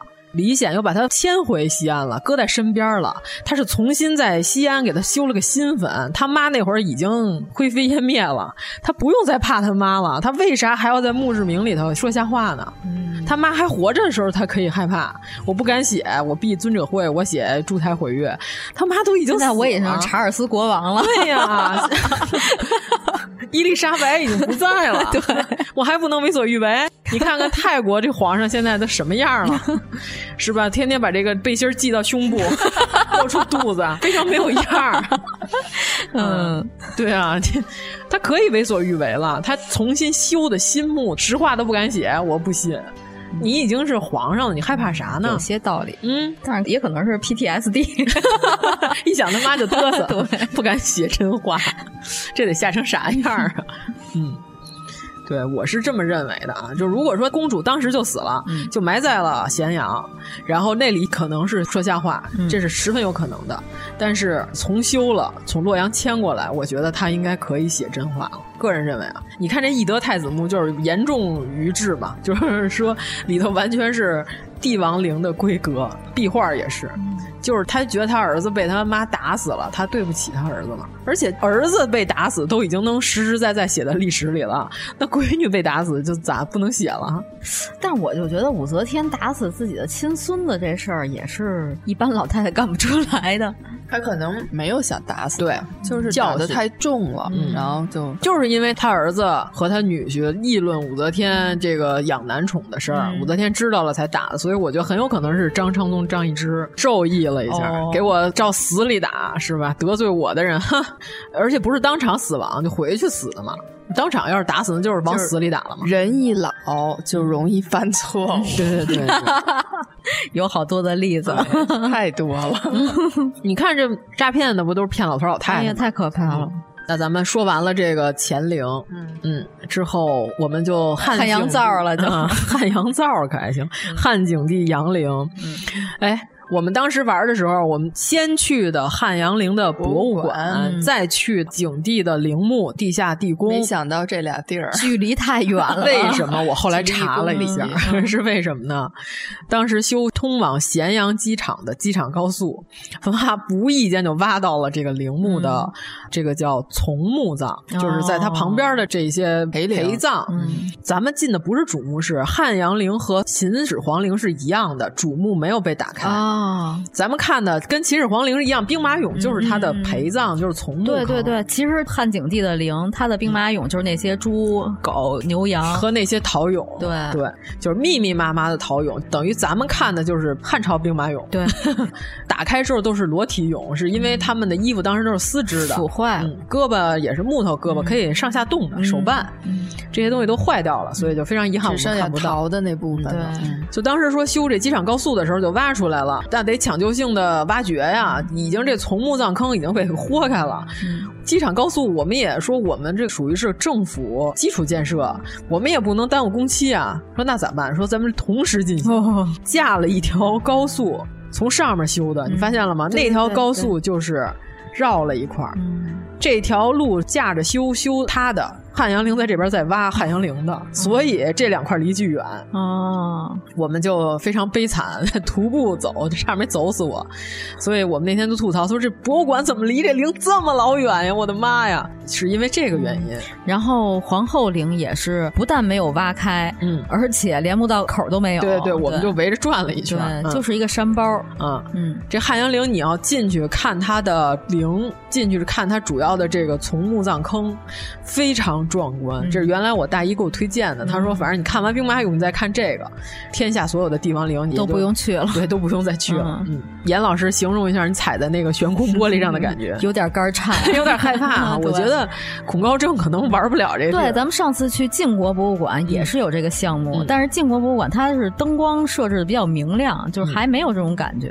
然后汉阳博物馆呢，首先它是一个一直在往下走下坡的这个地势，然后里边的灯光特别昏暗，特别昏暗。然后呢，不太在里边阳间， 对对对，特别不阳间。而且所有的地面全是玻璃，对嗯啊，你就在那个巨大的陵墓上面走，看那个巨大的墓葬坑，他就是在那个墓葬坑上做了一个玻璃隧道，嗯对，那就是为了可能怕有的游客确实恐高，他铺了一铺个了一块垫儿布，嗯，在那对边儿可以，你要害怕对可以走那个，但实际上底下也是，也是玻璃 嗯，只是一个心理作用，就是你看不见对脚底下了。对，但是那个很远呀、你要想离近了看，还得走玻璃，非常震撼。嗯然后波波小朋友说他有点害怕，他主要是觉得有点太高了，哦他看那玻璃害怕，他不是墓地害怕。嗯对，汉阳陵最重要的，我们那天看那些俑里边有太监俑啊，这个是之前非常罕见的哈、就基本上我们没有在任何的这个陶俑里边，武士是吧？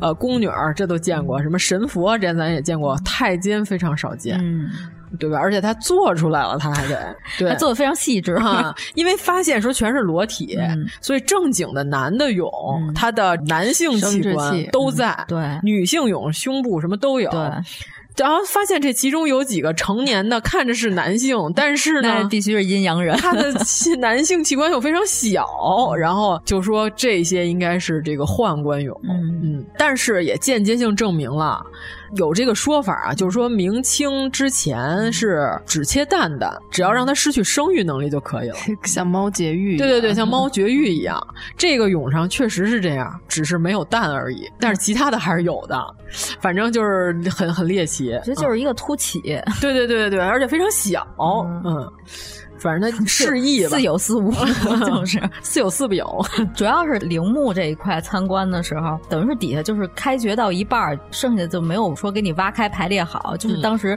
挖掘的现场，嗯，有一排是好多还没有挖出来的那个墓俑，嗯嗯就特别特别诡异震惊，嗯对躺在地。对里对然啊。后一溜儿小人儿，对，你想当时摆出来的时候，他们可都有衣服哎，对密密麻麻嗯的摆的那么是十八米，一共这个墓葬坑，对，就是垂直十八米，满满当当，整个的陵墓非常巨大。就是因为我们开车转了一大圈，是围着皇后陵转一圈没找着口，后来发现人根本没开。我还说呢，我说哎，看完了景帝陵还有皇后陵呢，走，咱过去看一眼去。哎呀，没想到啊，就是。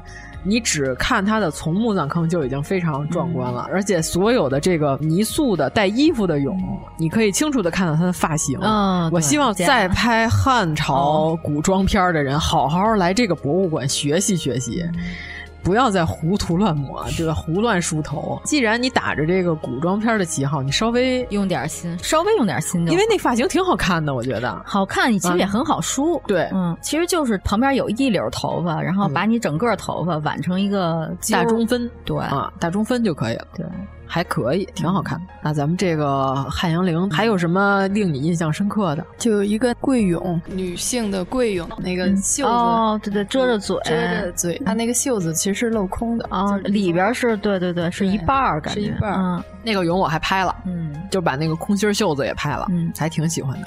反正大家就是听我们节目，你想直观的看图呢，就陆续关注我们的微博、嗯啊，到时候我们再拿咱官方转发一下子，可以，可就不用再发两 遍了，主要是懒得发两遍， 懒成啥样了啊！好好看一看，这次就是我们这个严老师命名为文化苦旅，你知道吗？ 我觉得还行，哪儿苦了？不是我先说的呀，好像是妖老师先说的，吃吃喝喝，是不是？最后一天有点苦，啊前面一些日子都还比较好， 最后一天，咱是实在没有时间吃饭了，主要是咱把这个玩儿的顺序给调整。嗯嗯，咱最后一天本来计划中是逛水陆庵，那不就半天儿就结束了，嗯咱就回来了。成 行，那我觉得可以了，就是嗯很全面了，已啊经，。反正以后大家要国庆有机会去西安的话，也可以。国庆 不是国庆，就是其实这些地方国庆人也并不多，如果想国庆去，可以参考我们这个路线，先把主流景点儿放在淡季，主流景点儿不要再旺季去。嗯非常明。智的放弃了兵马俑和法门寺，嗯，法门寺可能还好，对但是兵马法门寺俑应该就还好放弃吧。嗯，法门寺就是有好多放生的大姐和磕头的大姐， 门口还有好多要给你算命的妖僧，特别多，特别奇怪。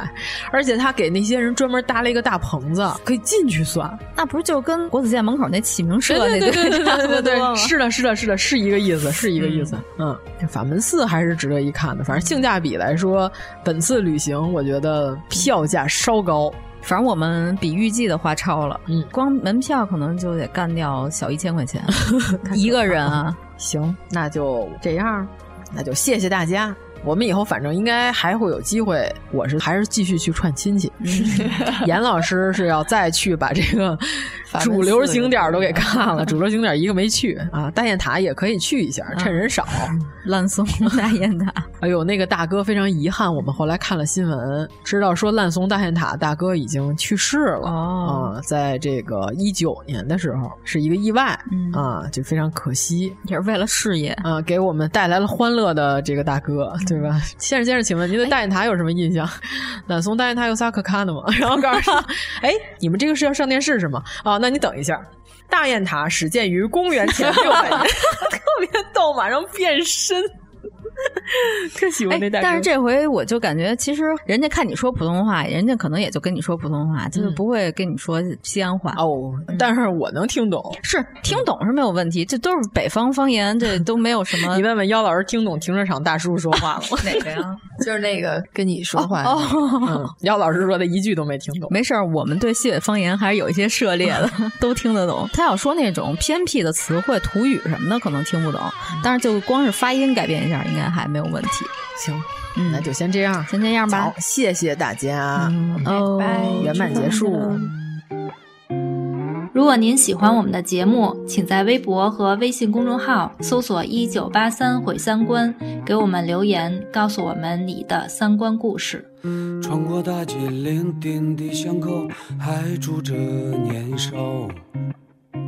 倚着红门，母亲用针线把儿子缝好，一身荞麦，甜腻绵长的钟楼小奶糕。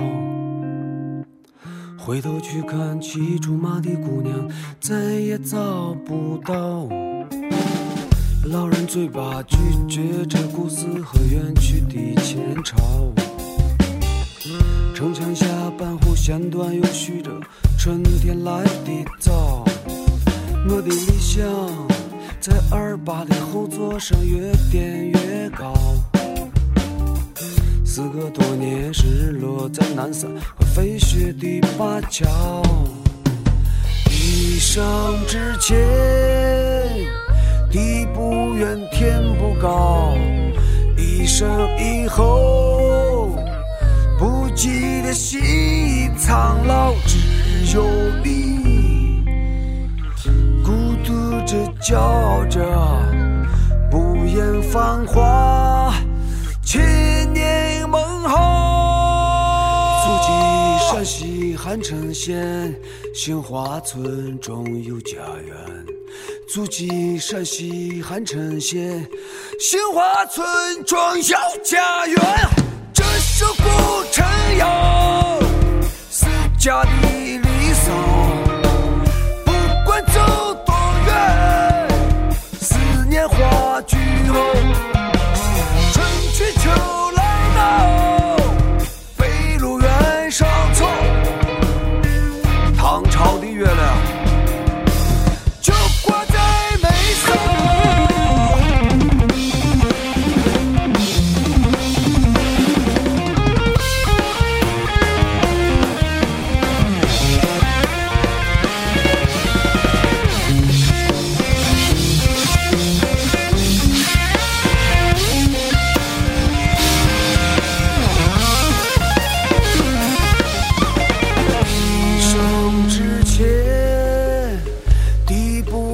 天不高，一生以后，不羁的心已苍老，只有你孤独着、骄傲着，不言繁华，千年梦后。